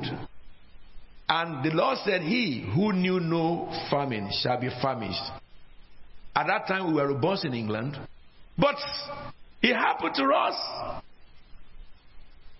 It happened to us. When the famine began a little, uh, Chinese government came. He gave uh, Britain some money. He gave uh, another country. He bypassed France, and French began to begin to lobby. You know, and we're in a recession, deep recession now. And it says all these at the beginning of back pain. So if all what we are seeing now is not the real thing, the real thing is still coming. Imagine what it will be if not for God, for you and I. Then it says, then you will be handed over to be persecuted and put to death. And you will be hated by all nations. That is happening right now. At that time, many will turn away from the faith and betray each other. It's happening just like that in the church. And look at this. It says, and many false prophets will appear and deceive many. So many of them who will tell you your telephone number, tell you the name of your father and mother. They begin to preach about altar, tell you altar that does not exist, and tell you that your, your destiny is tied to the altar of your father. Where did they get it? From the devil. Which altar? The Bible says Jesus spoiled principalities and powers and made a public show of them, triumphing over them by the blood. He said the name of the Lord is a strong tower. The righteous run into it and are saved. Did he say the righteous run into it and they go and break up the altar and then they are saved? Come on now, church. Did he say the righteous will first go and break their generational altar and then run to him before they are saved? Did you hear that in the Bible? So then, woe to the lips that speak it. They trade Jesus for nothing because of their greed. My father was a wizard priest. I don't even know the altar of my grandfather in my father's side. If I know it is relevant. Excuse me. Excuse me. What did I tell you recently? Wherever you are, who is there? Who is there? Whether you are naked or you are clothed, who is there? If you are giving your life to Jesus, Jesus said, And lo, I am with you always. So if a Christian enter a place called shrine, did Jesus stay outside? So what happened to demons when they see their maker? They take off. Do you need to pray over it? No. You need to fast to enter shrine. Something is wrong with their mind. Who fast? What today who call nothing something, the Bible says. Demons are falling. Isn't it? Jesus said, I saw Satan what? Fall like lightning. I have given you what? Authority over all the powers of the enemy, and nothing by any means will hurt you. Who tells you that they can hurt you? They are liars. If they could hurt you when I took you to the forbidden forest in Africa, they should have hurt everybody who went with me. They ran when we entered the forest. Demons ran. Excuse me, somebody. Any gospel different from this is of the devil. Satan wants the church of God to be incarcerated.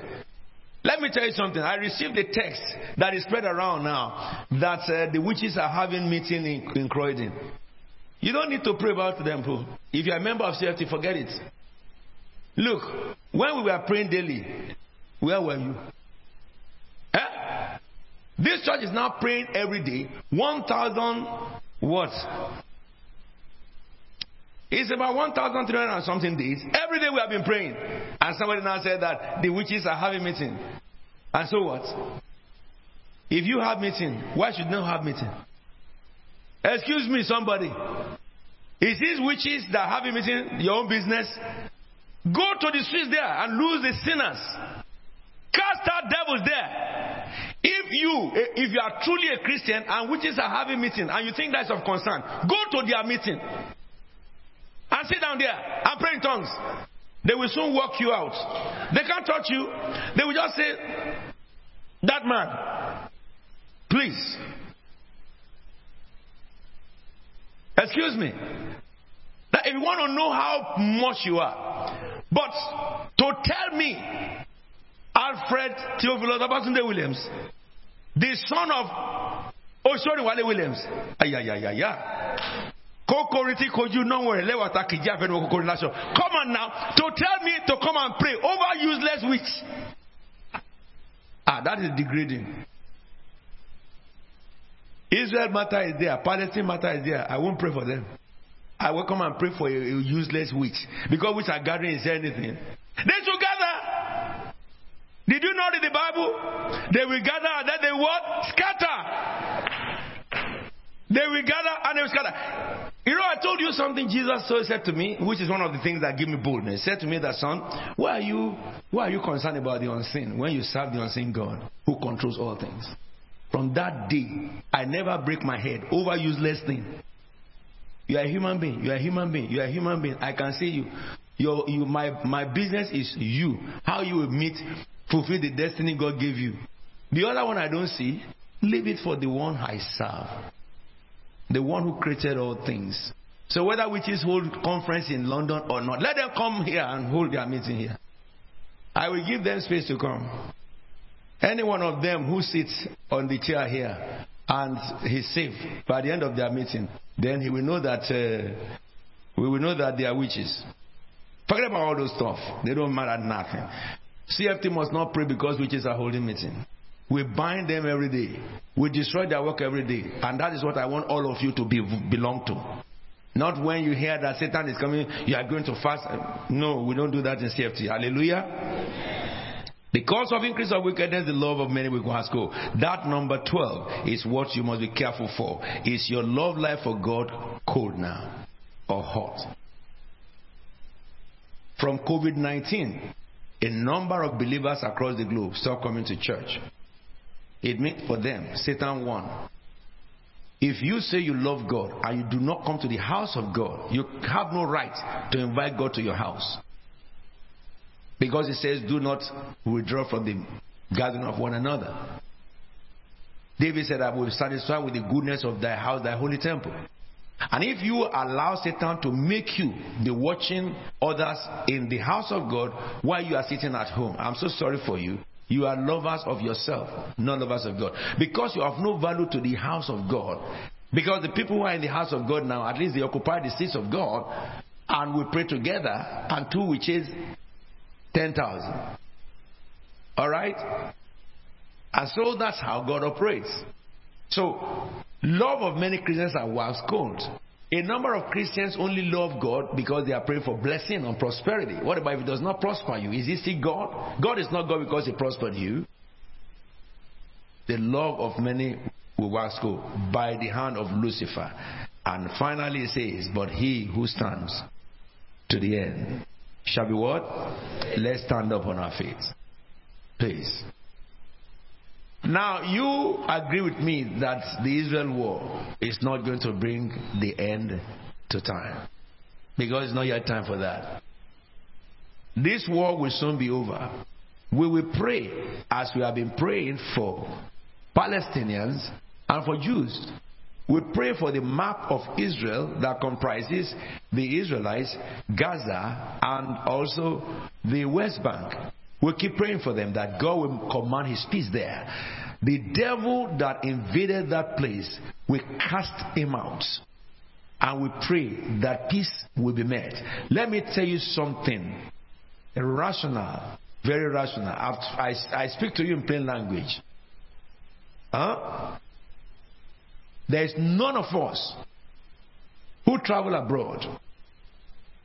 And by the time we got home, some other people came and occupied our land and our house.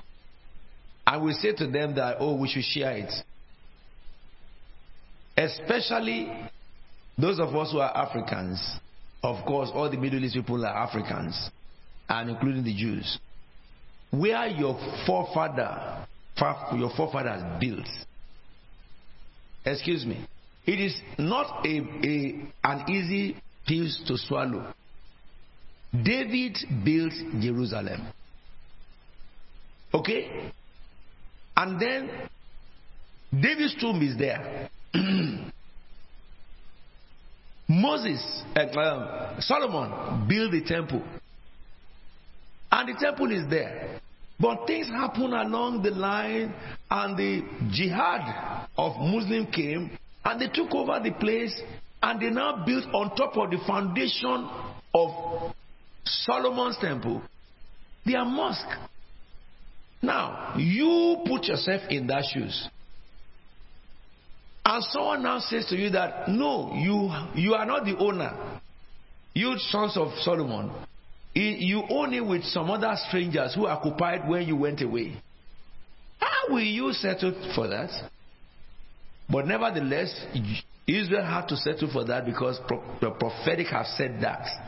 They'll be looking at the, the foundation and of the glamour of their forefathers, but they can only stand by the fence and be praying that God restore it back to us for years. That's what you see with the Jews. If any one of you can take it consciously, I don't know. When I think about it, I always think in my head that, ah, how could this be? It's a mystery. It's a mystery. Only a short distance, Russia entered um, Ukraine. The whole world is fighting to send them back. But this one is not so. The place where the forefathers built their temple, somebody else came and built his temple and then lay claim of it. So, who is the original landowner? That's the question. And these people said, okay, where Jesus was born, where Jesus died, and Jesus resurrected, Palestine now lay claim on it. Was Jesus a Palestinian? Come Common sense answer question. Then, where Jesus' village was, it's full of Palestinians.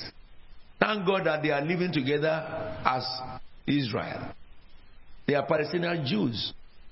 But the area which is the most significant to Christianity and to, to, to Jews have become the second most significant to Islam. I mean, nobody goes to Mecca and claim part of Mecca as for Christians, you dare it. Dare it. Whether the people of Mecca will just forgive you and say that, yeah, you can take Kaaba and we'll share it. Well, you need to put yourself in the shoes of these people. And this is what they are facing in reality. So when you pray for them, understand that the tolerance they have, none of us can have it, especially you Africans. I know who you are. Say, my father's land, uh, all of us will go down the grave here. But Israel have said that they will agree. They agree, really. They are working out how to be in peace with all their neighbors. And they are almost signing the peace treaty with all Arabs. And these people struck because they want to destroy that peace. Simple as ABC. So when you pray, know what you are praying for. Palestinians have the right to live. Israelites have the right to live. Israel had the right to their heritage. And nobody had the right to contest with them. Jerusalem was built by their forefather. It should be their undivided capital. Common sense tells us that. But there's geopolitical operations going on. The hand is being moved by prophetic, and that's the reason why you are seeing what you are seeing. But I want to pray for yourself that the Lord will cause you to stand in these very days. He says, Those who stand firm to the end will be saved. Let us ask God for strength to stand firm to the end. Lord, we pray in the name of Jesus that in the whole of this hula baloo and all the uprising going in uproar, help us to take our stand to the end. Tell the Lord, help us to take our stand to the end. In these days of deception, help us not to be deceived. Tell the Lord, help us not to be deceived. Father, we pray thee, we pray thee, we pray thee.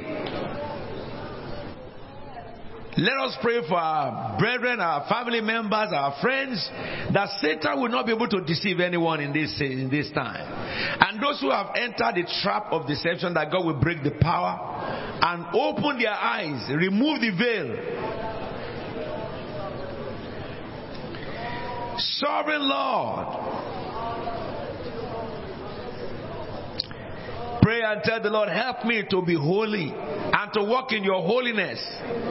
Holy Spirit of God, send your fire to my body, my soul, my mind. Destroy everything the devil has placed within me. Purify me true and true. Purify me true and true, together with my household pray to God that when rapture will happen, Lord, help me, help me, help me to be in Jesus, to be standing in you. Give me the heart to obey you.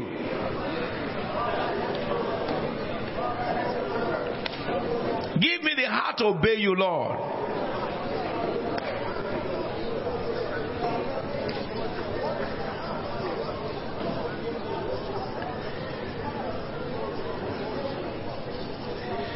Father, Pray for grace. Relationship with Jesus in this end time. Oh Lord my God. Blessed be your name, O Jesus. Thank you, thank you, thank you, thank you, thank you. In Jesus' anointed name we are prayed. I can hear your amen. Father, I present all these your sins before you. And if there is anyone here who have not encountered salvation, Lord, I pray for them.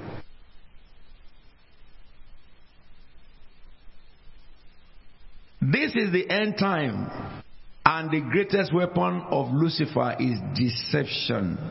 That is offering a counterfeit of the real. I decree let the chain of deception be broken. Let the eyes of all mortal men be open. Hell was not made for man. The Bible says, and he made fire come out of him and it consumes him. And Jesus said, hell was created for the devil and his angels my God and my King.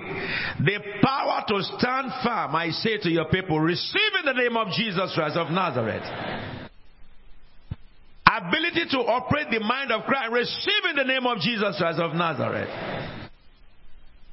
as we are approaching the end of the year and entering the year of covenant, receive power in the name of Jesus Christ. When the Lord will visit the earth next year, you shall be included among the people. You shall be included among the people. You will soar wing like eagle in this season of calamity that is coming month after month as we go into the new year. Chaos and confusion, as the Lord said. The covenant of God with his saints, I decree, it shall be fulfilled over you. The Lord will lift you up. The Lord will direct you. The Lord will guide yourself. The mark of the king shall be upon you, and the covenant of God be fulfilled over you. In the name of Jesus, the heart to serve God, receive in the name of Jesus Christ. As our predecessors walk with God, so you will walk with God. Father, we bless your holy name. Those who carry the mark of sickness, I decree your healing. I say your blood is healed. I say your bone is healed. Your marrows are healed. I say your joints are healed. Every form of pain in the chest, I cause it to vanish. Every, every affliction, in the heart in the heart of people people who have got heart issues be healed in the name of jesus. Liver pancreas be healed. Lungs be healed. In the name of jesus child of nazareth. It says above all things i wish that you might prosper and be of good health. Receive perfect health in jesus name. As god prospers you receive perfect health in the name of jesus. Anything that can hinder you from global evangelism i decree them destroy. in the mighty name of jesus christ. Lose all in the name of jesus Christ. You foul spirit of hell. Lord, we bless your holy name. Your gate will stand open day and night. And men will bring their treasures into you. Thank you, Father. Blessed be your holy name. In Jesus' anointed name we are prayed. Let everyone say bow their heads. I want to give opportunity to people who haven't accepted Jesus as their Lord and Savior. If you know that you have no encounter with Jesus, and you want to do that, just put your hands on your chest and say after me, Lord Jesus, I thank you because you died for me. I believe in my heart that God raised you, Jesus, from the dead. I confess with my lips, Lord Jesus, you are the Son of God. I receive you into my heart as my Lord and my Savior. Lord Jesus, wash me with your blood and forgive all my sins. I receive power from you to live a new life. Thank you, Father, for saving me. In Jesus' holy and anointed name, I prayed. You are very welcome to the kingdom of God. If you just pray that prayer for the first time, when we close I want you to come forward so that I can have a time of prayer with you. But you are very, very welcome. Can I say to us, we make a decision in this meeting not to make Satan laugh at God through you. And that decision is for you and I. We will always make sure everything we do will bring glory to the Lord. Let's make Jesus happy, even if it is difficult. Then it will become easy for you. Let us decide in our heart that we serve God with a pure heart and a clean conscience. Because the time, as he has been saying here, has come that he will divide between those who serve him and those who do not serve him. Terrible times are coming in days to come, months to come, we're not free from it. It will move like wildfire across the globe. Chaos and confusion that mortal men have not seen. But those who so rest in the Lord will not be affected. So I appeal to you drop whatever you are doing that is not of God and let us serve God together so that we can experience God together. And the Lord bless you. Please be seated. Put your hands together for the Lord. I think I can rest now. I was very eager to make to, ha- to share this time with you so that you will not be confused. So if you see any video that said that they saw the war of of of uh, Israel in the book of Ezekiel, just delete that video. Or the book of Ezekiel said delete that video. Amen. Before I invite someone to come and take our offering, can I say something to you, church? Lend me your ears. All of us have tribulation in this world. Isn't it? Your tribulation is different from mine. But the fact is that in tribulation, we do not compromise our faith, neither do we deny Christ. Tribulation is to make you and I deny. But we must stand and recognize that you are not the only one going through it. If you go through it, you will pass through it. Whatever you're going through now, which is tribulation, in a short time, it will expire. The important thing is that we, we hold on God so that we can reach where God is ordained for us. And the Lord bless you. Pastor, for me, please. Oh, Pastor Bernard. All right.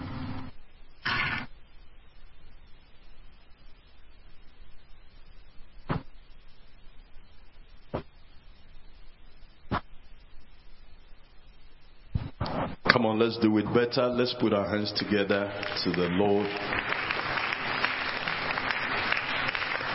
Amen.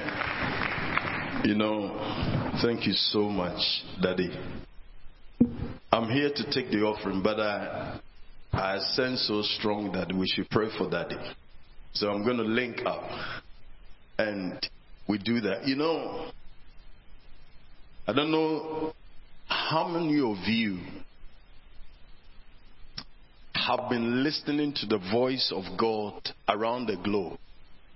Daddy is a he is a spiritual giant. I'll put it this way, a watchman guiding us in the affairs of the spirit in this kairos moment.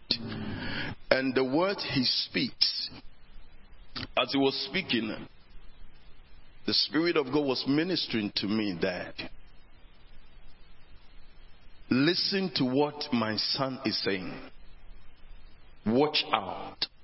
Now, the point I'm trying to make here is that voices of that of daddy is so rare to find in our days. And we want God to preserve him and continuously declare the counsel of God. There is a clarion call spiritually.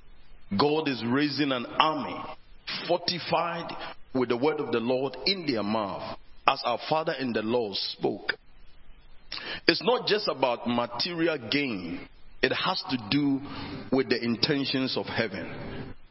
But we need voices like him and God to keep him. So you want to pray in a minute. I want you to pray that God preserve your son. Let the word of the Lord continuously come forcefully from his tongue areas you have designated for him to unfold the counsel of God continuously, take him to those areas. And we, the sheep, as we hear, we will become obedient to the voice.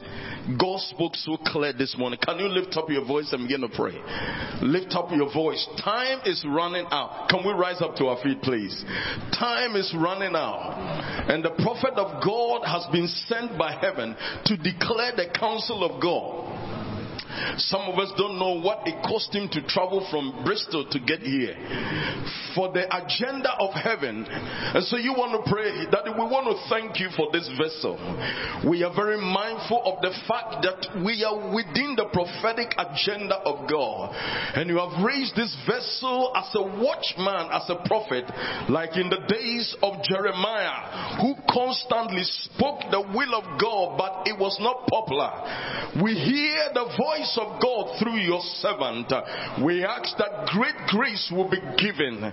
You will fortify him. You said in the book of John that he who that is sent of God speaks the words of God and the Spirit is given without limit.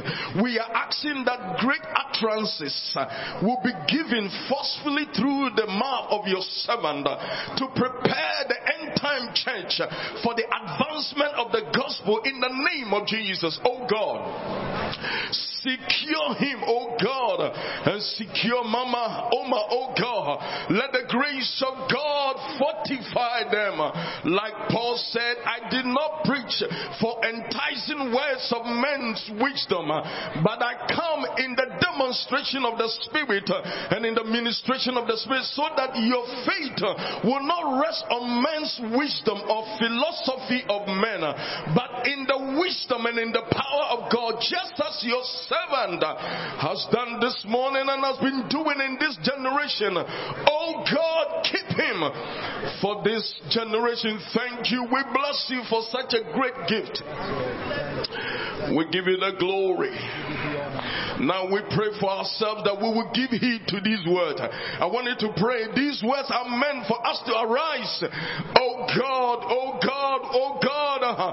The church is the only solution to our world, oh God. Let us not sleep away. Let us not sleep with all the giant things you have put inside of us, oh God, to arise. Sadi kade kada. Lubu zidin kada.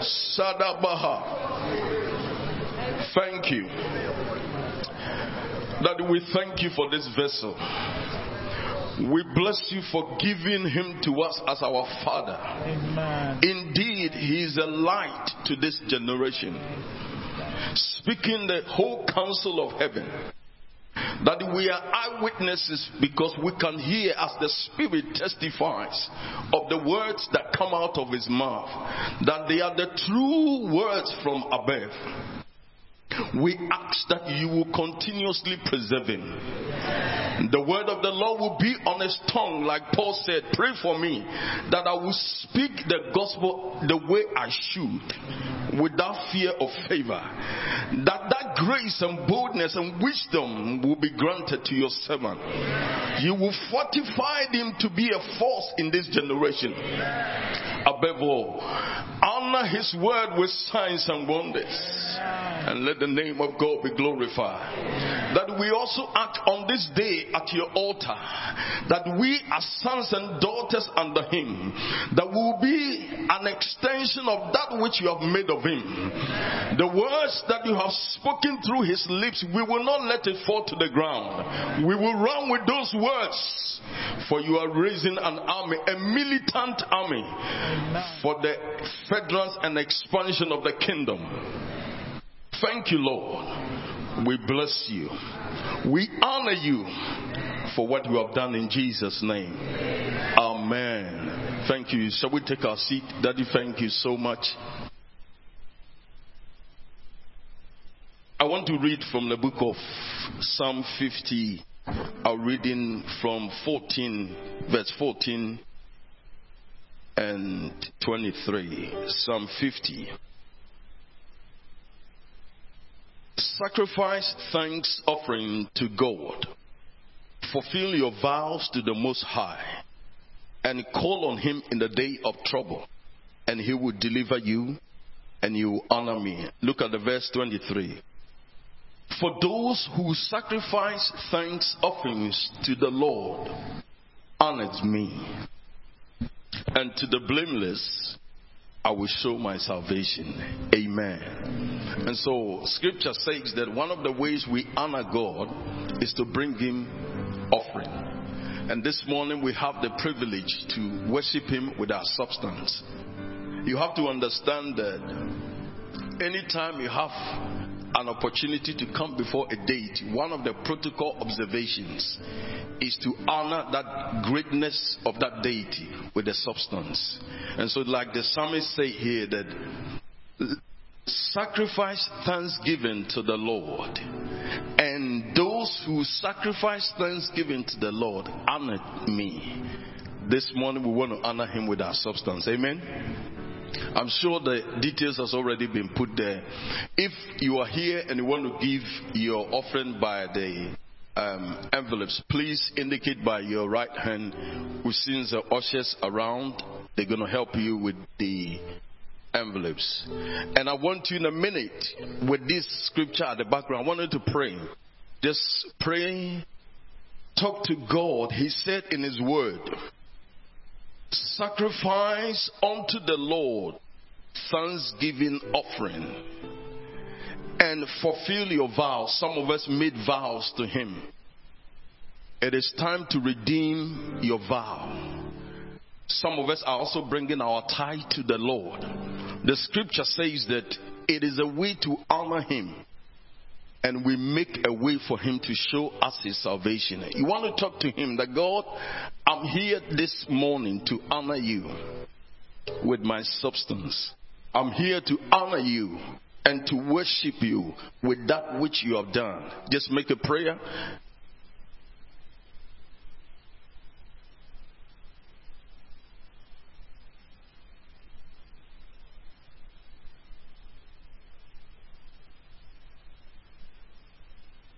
Father, we want to thank you once again. Thank you that you are the all in all God. And thank you for the privilege that we can come before your altar, bringing our substance to honor you and to worship you. In our hands are the tokens of that which you bless us with. We have come here to say that not unto any man, but unto you be the glory.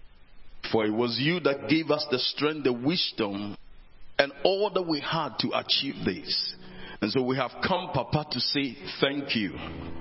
We give you the praise, we give you the honor. As these sacrifices are before your altar, may it be acceptable in your presence. Thank you, Holy Spirit. And as you have said, those that honor it you, they make a way for you to show them your salvation. That you will honor your word through our obedience to your word. Thank you, Father. In Jesus' name we pray. Amen. Shall we be upstanding, please?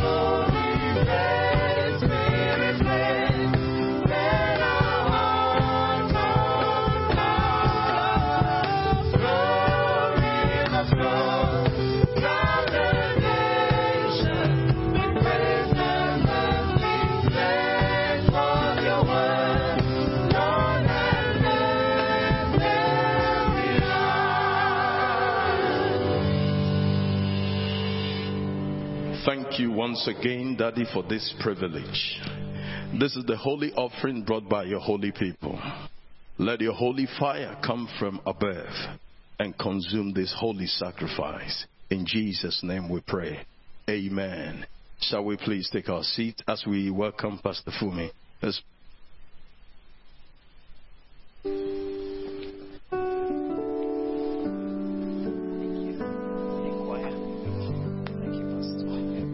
Hallelujah. We are living in unprecedented times, but we are privileged to hear the truth in this house at all times. And thank God for today's meeting. We will take heed to that which we have heard. Very quickly, we're just going to share a couple of announcements before we bring our meeting to a close. So, first of all, I'd like to welcome anyone who is worshiping with us for the first time today. If it's your first time of joining us here in CFT Cathedral, be kind enough to raise your hands somewhere. Someone help me if I cannot see. Be kind enough to rise. You are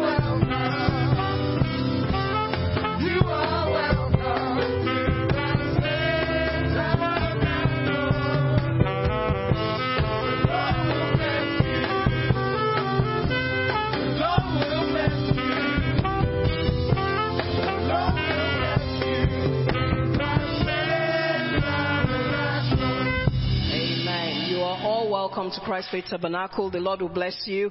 If someone has not welcomed you the Christ Faith Tabernacle way, please do not take your seat until you receive that. And if the ushers have not handed a pack to you, please do not take your seat until you've received one. Have you received one on my right? You have. Excellent. You may please take your seat. You're welcome to CFT. You're welcome to be a part of everything that goes on in this house. From today, you're no longer a visitor. You listen to the announcements, but also in this house, we do not believe only in feeding the spiritual parts of a man, but also the whole man. So if there's any way we can support you, please do not hesitate to reach out to any of the pastors or contact the church office and we'll be able to support you and the Lord will bless you. In Jesus' name, amen. Okay, so a few quick announcements. Tonight our home group continues at 7 p.m. in our different homes and we'll be reflecting on the book of Jeremiah from chapters 15 to 28, which we studied in the last week.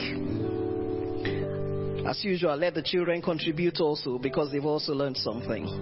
Our prayer and communion service will continue tonight at 8 p.m. and we'll be holding this online on Zoom, YouTube, and free conference call. And the uh, Zoom ID is on the screen. Uh, maybe next week or from next week, we can also put the YouTube um, handle on there so that people who are not necessarily joining Zoom can do that too. The Lord bless you. Prepare your communion before you start at 8 p.m. tonight so you're not interrupted. And then our daily prayers continue from tomorrow. So every day, 8 p.m. on the same channels. We have our daily prayer sessions. I didn't check when Apostle was speaking, but I know that we're almost 1,300 days daily prayer since COVID. If you haven't been joining, make sure you join so you're a part of what God is doing and you hear what God is speaking to us at this time. On Wednesday, we'll have our Bible study at 7 p.m. And on Friday, our uh, night vigil will hold at 11 p.m. also online. I would like to remind the orchestra that they have their training immediately after service in the Hall of Mirrors. And also for all of us here at the cathedral, we should remember that JTA holds here at the cathedral at 7:30 p.m. on Tuesday. So this Tuesday at 7:30 p.m. JTA meeting holds here. If you're in New Cross, you're welcome to join. Or if you're listening online and you're in the neighborhood, you're also welcome to join. For the men, the light of the world. You would usually have your Light of the World meeting on Thursday at 7 p.m. But this Thursday, that meeting will not be holding because we have another meeting that will hold here on Thursday. So, Light of the World, bear in mind, you won't be having your monthly meeting on Thursday uh, this week. I think I've got only four more main announcements. Apostle challenged me last week. So, four more main announcements. Countdown. Meet your pastor. Many of you will be aware that if you have been in this church for some time and you haven't had an opportunity to meet in an informal setting with the apostle, with Reverend Oma, the leaders, departmental heads, you have an opportunity to do that next week on Sunday, immediately after the service. It's important for you to register so that we can make appropriate catering arrangements ahead. It also provides an opportunity for you to join departments because you get an understanding of what each department in the church does. And that way you can also find a way of working for the Lord within this vineyard. And the Lord bless you. Please make sure you register. I'd like to remind us also if you are a worker in this house, we have our Christmas dinner on Sunday, the 17th, I think I was corrected, 17th of December at the Hilton in Wembley. We have managed to hold the price at the pre COVID prices, which is a great um, is a great offer, is what I would say. So, if you would like to attend, and I think Pastor Tayo would normally say that the workers' dinner is compulsory for all workers. So, please register with your head of department. If for any reason you feel you might have a bit of a challenge with uh, making up the requirements, please speak to Pastor Tayo. They're usually people who will contribute to support others to ensure that everyone who needs to be there can be there. So please speak to your uh, head of department and register to confirm your attendance. And the Lord bless you as you do that. Now, this week is the last week before the Women of Royal Destiny Convention, the international convention. As many of you would have observed, first of all, Reverend Oma is not here today. She sends greetings from Bristol. She called just before the service began to say she's sending greetings to the church.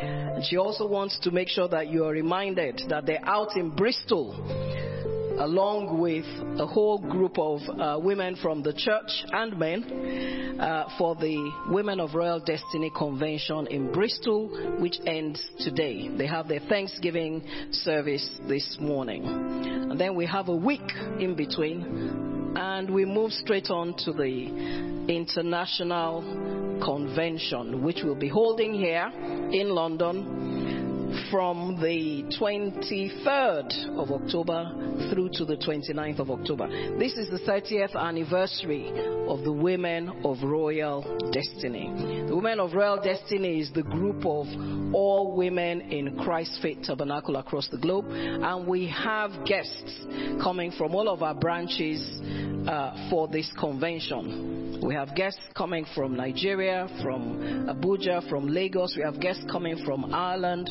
from Berlin. We have from Birmingham and Bristol in the UK and elsewhere. So we are the hosts. So please make sure you are here. Every day throughout that week, we will have the program of the Annas in the temple from 10 to 11. And we'll have our daily exercise session immediately after that. And then in the evenings, every day, the prayers start here at 6.45 p.m. 6.45 p.m. and 7 on the dot, we start the meeting. And we'll have ministration every day um, from our mom, Reverend Oma Williams. You can see that the theme of the convention is Woman, Kill the Little Foxes. And those of you who've been following her and following the various conventions across the globe this year would have gleaned some of that message.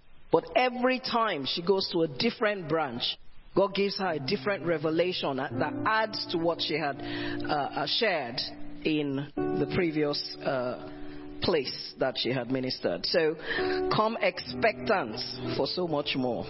It's interesting when God starts opening up what little foxes are. We may have assumptions, but there's so much. And there's so much that she's shared with us. So please make sure you're there. On Tuesday, we'll have a panel discussion on raising godly children. And on Thursday, we'll also have a panel discussion on the menopause. So many people, you know, as the younger ones are coming, the older ones are going that way. And, you know, many people don't prepare for these things. So we're going to have some teaching around the menopause and then uh, a panel discussion. On Saturday, I'd like to remind you that all female leaders have a meeting with Reverend Oma at 11:30 in the morning. That goes for two hours, and immediately after that, we have an etiquette session for the family here also in the cathedral. So make sure you are here. And of course, on Sunday, the 29th, we have our Thanksgiving service. All women should look out for communications around the details of what you need to know about the Thanksgiving service. Most of us should know, but we will all be reminded through communications on our various pages. The Lord bless you as you prayerfully prepare for the convention, the 30th convention of the Women of Royal Destiny the International Convention here at Christ Faith Tabernacle. I'd just like to invite uh, our Father to conclude proceedings for today.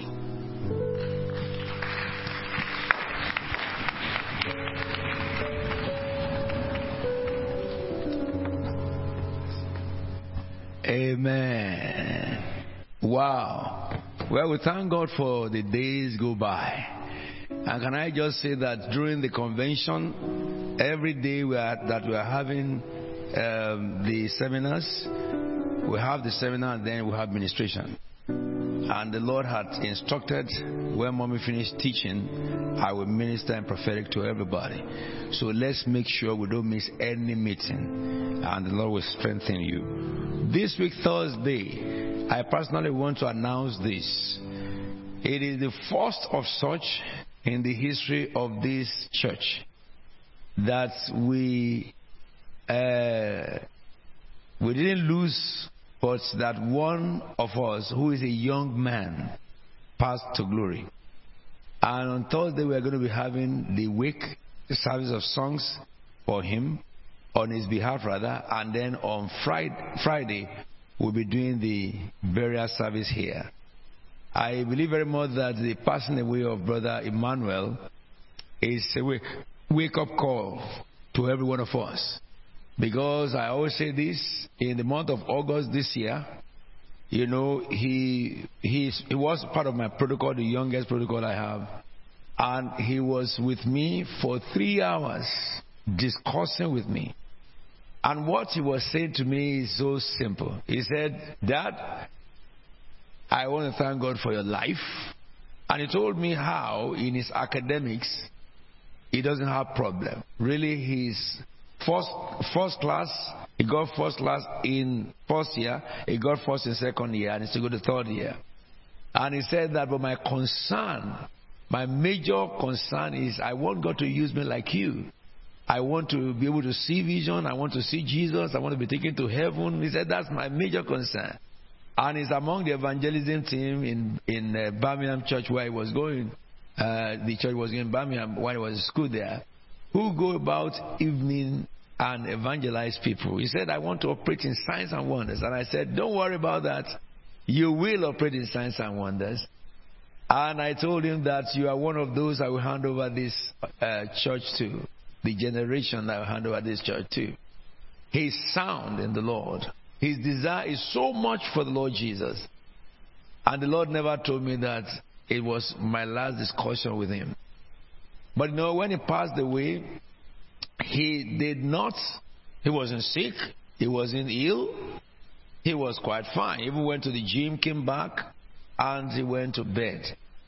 And as he slept that day, he passed on to glory. His going is a mystery. But if God allows someone like him to pass on, I believe very much that all of us should wake up. We should really wake up. So on Thursday, then, we are going to gather together to do service of songs for him. I want to say that all officials in this church, ushers, choir, youth choir, you must make sure you dress corporate. You must be very corporate. He is a guy, if you look at him, you can see his face, portrait guy. We must, we must conduct our meetings and uh, in a very, very corporate manner. And I want all ushers, protocol, everyone, make sure this place is full of every one of you. We must make sure that we come to give the family support. It's not a day of mourning or days of mourning, but it's a day of celebration. And I think his father will come and share a testimony with you because the day that he passed on, and I was in them in the, with them in the house, everybody was shattered, weeping and crying, and you know, which is usual. I now called the mother and the father and I told them, I will pray for you and God will open your eyes to see where your son is. And I prayed for them. And that night, the Lord vis- visited the father. The Lord visited the father. And um, he will come and share it. I don't want to share that testimony with you. He was visited by the Lord and he he he was invited to come and see him. And when he went, what he saw, he will speak on Thursday. And interestingly, what he saw, what the what Brother Emmanuel said to the dad, when I came in on Sunday to pick the microphone to announce, that is the song I was singing. He sang a song, and one of the words that he was singing is the word of songs I sang on Sunday. And when the father saw me, he said, But you know, this is what happened to me. And he wrote all those things down. So for Brother Emmanuel, I'm so glad and thank God that he entered into glory. and I pray that every one of us, the Lord will strengthen us, that when it's our time to go, we will see Christ before we see death. Now, I want to also welcome one of my spiritual son and daughter into our midst today. They are passing through from the U.S. to Nigeria, and uh, they decided that they will come and worship with us. And of course, I'm so happy that I too can can can be here. At least, mommy would have loved to receive them by herself, but I have to leave her in Bristol to come over. Um, um, I call him pastor, but uh, he's Doctor and Mrs. Akinwande Ademosu. You are very, very welcome.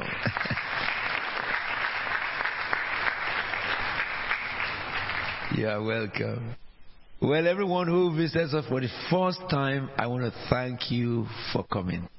I hope we'll see again. But for everybody you see me tonight in the prayer line, this is two, no, 1,298 days that we have been praying together. And if you have been hearing about it, you haven't joined, you can try tonight. You will not regret it. God has done so many miracles during this prayer night. A lot of prophecies have come out, and impartation and direction as well. So it's a good thing for you to. People join us from the US, from Canada, from Caribbean, from Africa, and to India. So it'll be good. It'll be a great thing for any one of you who have not joined that meeting. And if you want to, just ask at the reception, you know, uh, about the link. It's on uh, the, the WhatsApp platform, and of, of course on YouTube. And the Lord will strengthen and bless you. Shall we rise up together, please? Shall we put our hands together to read the Lord's Prayer? Our Father, who art in heaven, hallowed be thy name, thy kingdom come, thy will be done on earth as it is in heaven. Give us this day our daily bread, and forgive us our trespasses, as we forgive those who trespass against us. And lead us not into temptation, but deliver us from evil. For thine is thy kingdom, thy power, and thy glory, forever and ever. With an uplifted hand shall we read the grace as in Hebrews 13, 20 and 21. Now, may the God of peace that brought again from the dead our Lord Jesus, that great shepherd of the sheep, through the blood of the everlasting covenant, make us perfect in every good work to do his will, working in us that which is well pleasing in his sight through Jesus Christ, to whom be the glory forever and ever. Amen. Turn to somebody and read 2 Corinthians 13 14. May the grace of our Lord Jesus Christ, the love of God, and the fellowship of the Holy Spirit be with you now. Amen. To yourself, surely goodness and mercy shall follow me all the days of my life, and I shall dwell in the house of the Lord forever and ever. Can I read the blessings of God over you? May the Lord answer you when you are in distress. May the name of the God of Jacob protect you. May God send you help this week from his sanctuary and grant you support from his Zion. May the Lord remember all your sacrifices and all your giving. May the Lord accept from you your burnt offerings and all the prayers that you have offered. May God give you the desires of your heart this week and make provision available for you. You will succeed in all your plans and you will lift up your, your, your hands and with a shout unto our God for your victory. You shall be victorious in every battle and we will lift up our banner in the name of our God. May the God of Abraham, the God of Isaac, the God of Jacob, may he open a book of remembrance concerning you this week and may the God of Bethel who appeared unto Abraham and Jacob at Bethel, may he open your eyes to the things of heaven and give you encounters of heaven, changing your dreams into visions. In Jesus' holy and anointed name we are praying. Amen and amen. There shall be shouts of blessing. It will fall in your house.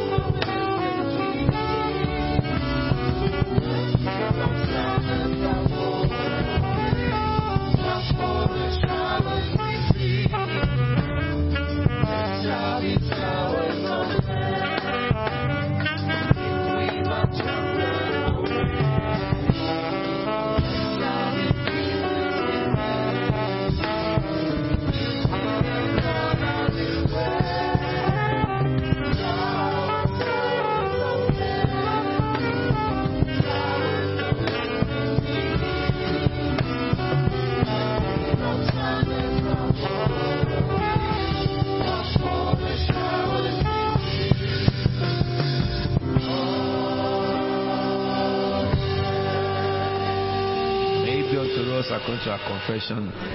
God bless you and see you tonight. Please be seated, and the ushers will lead you row by row.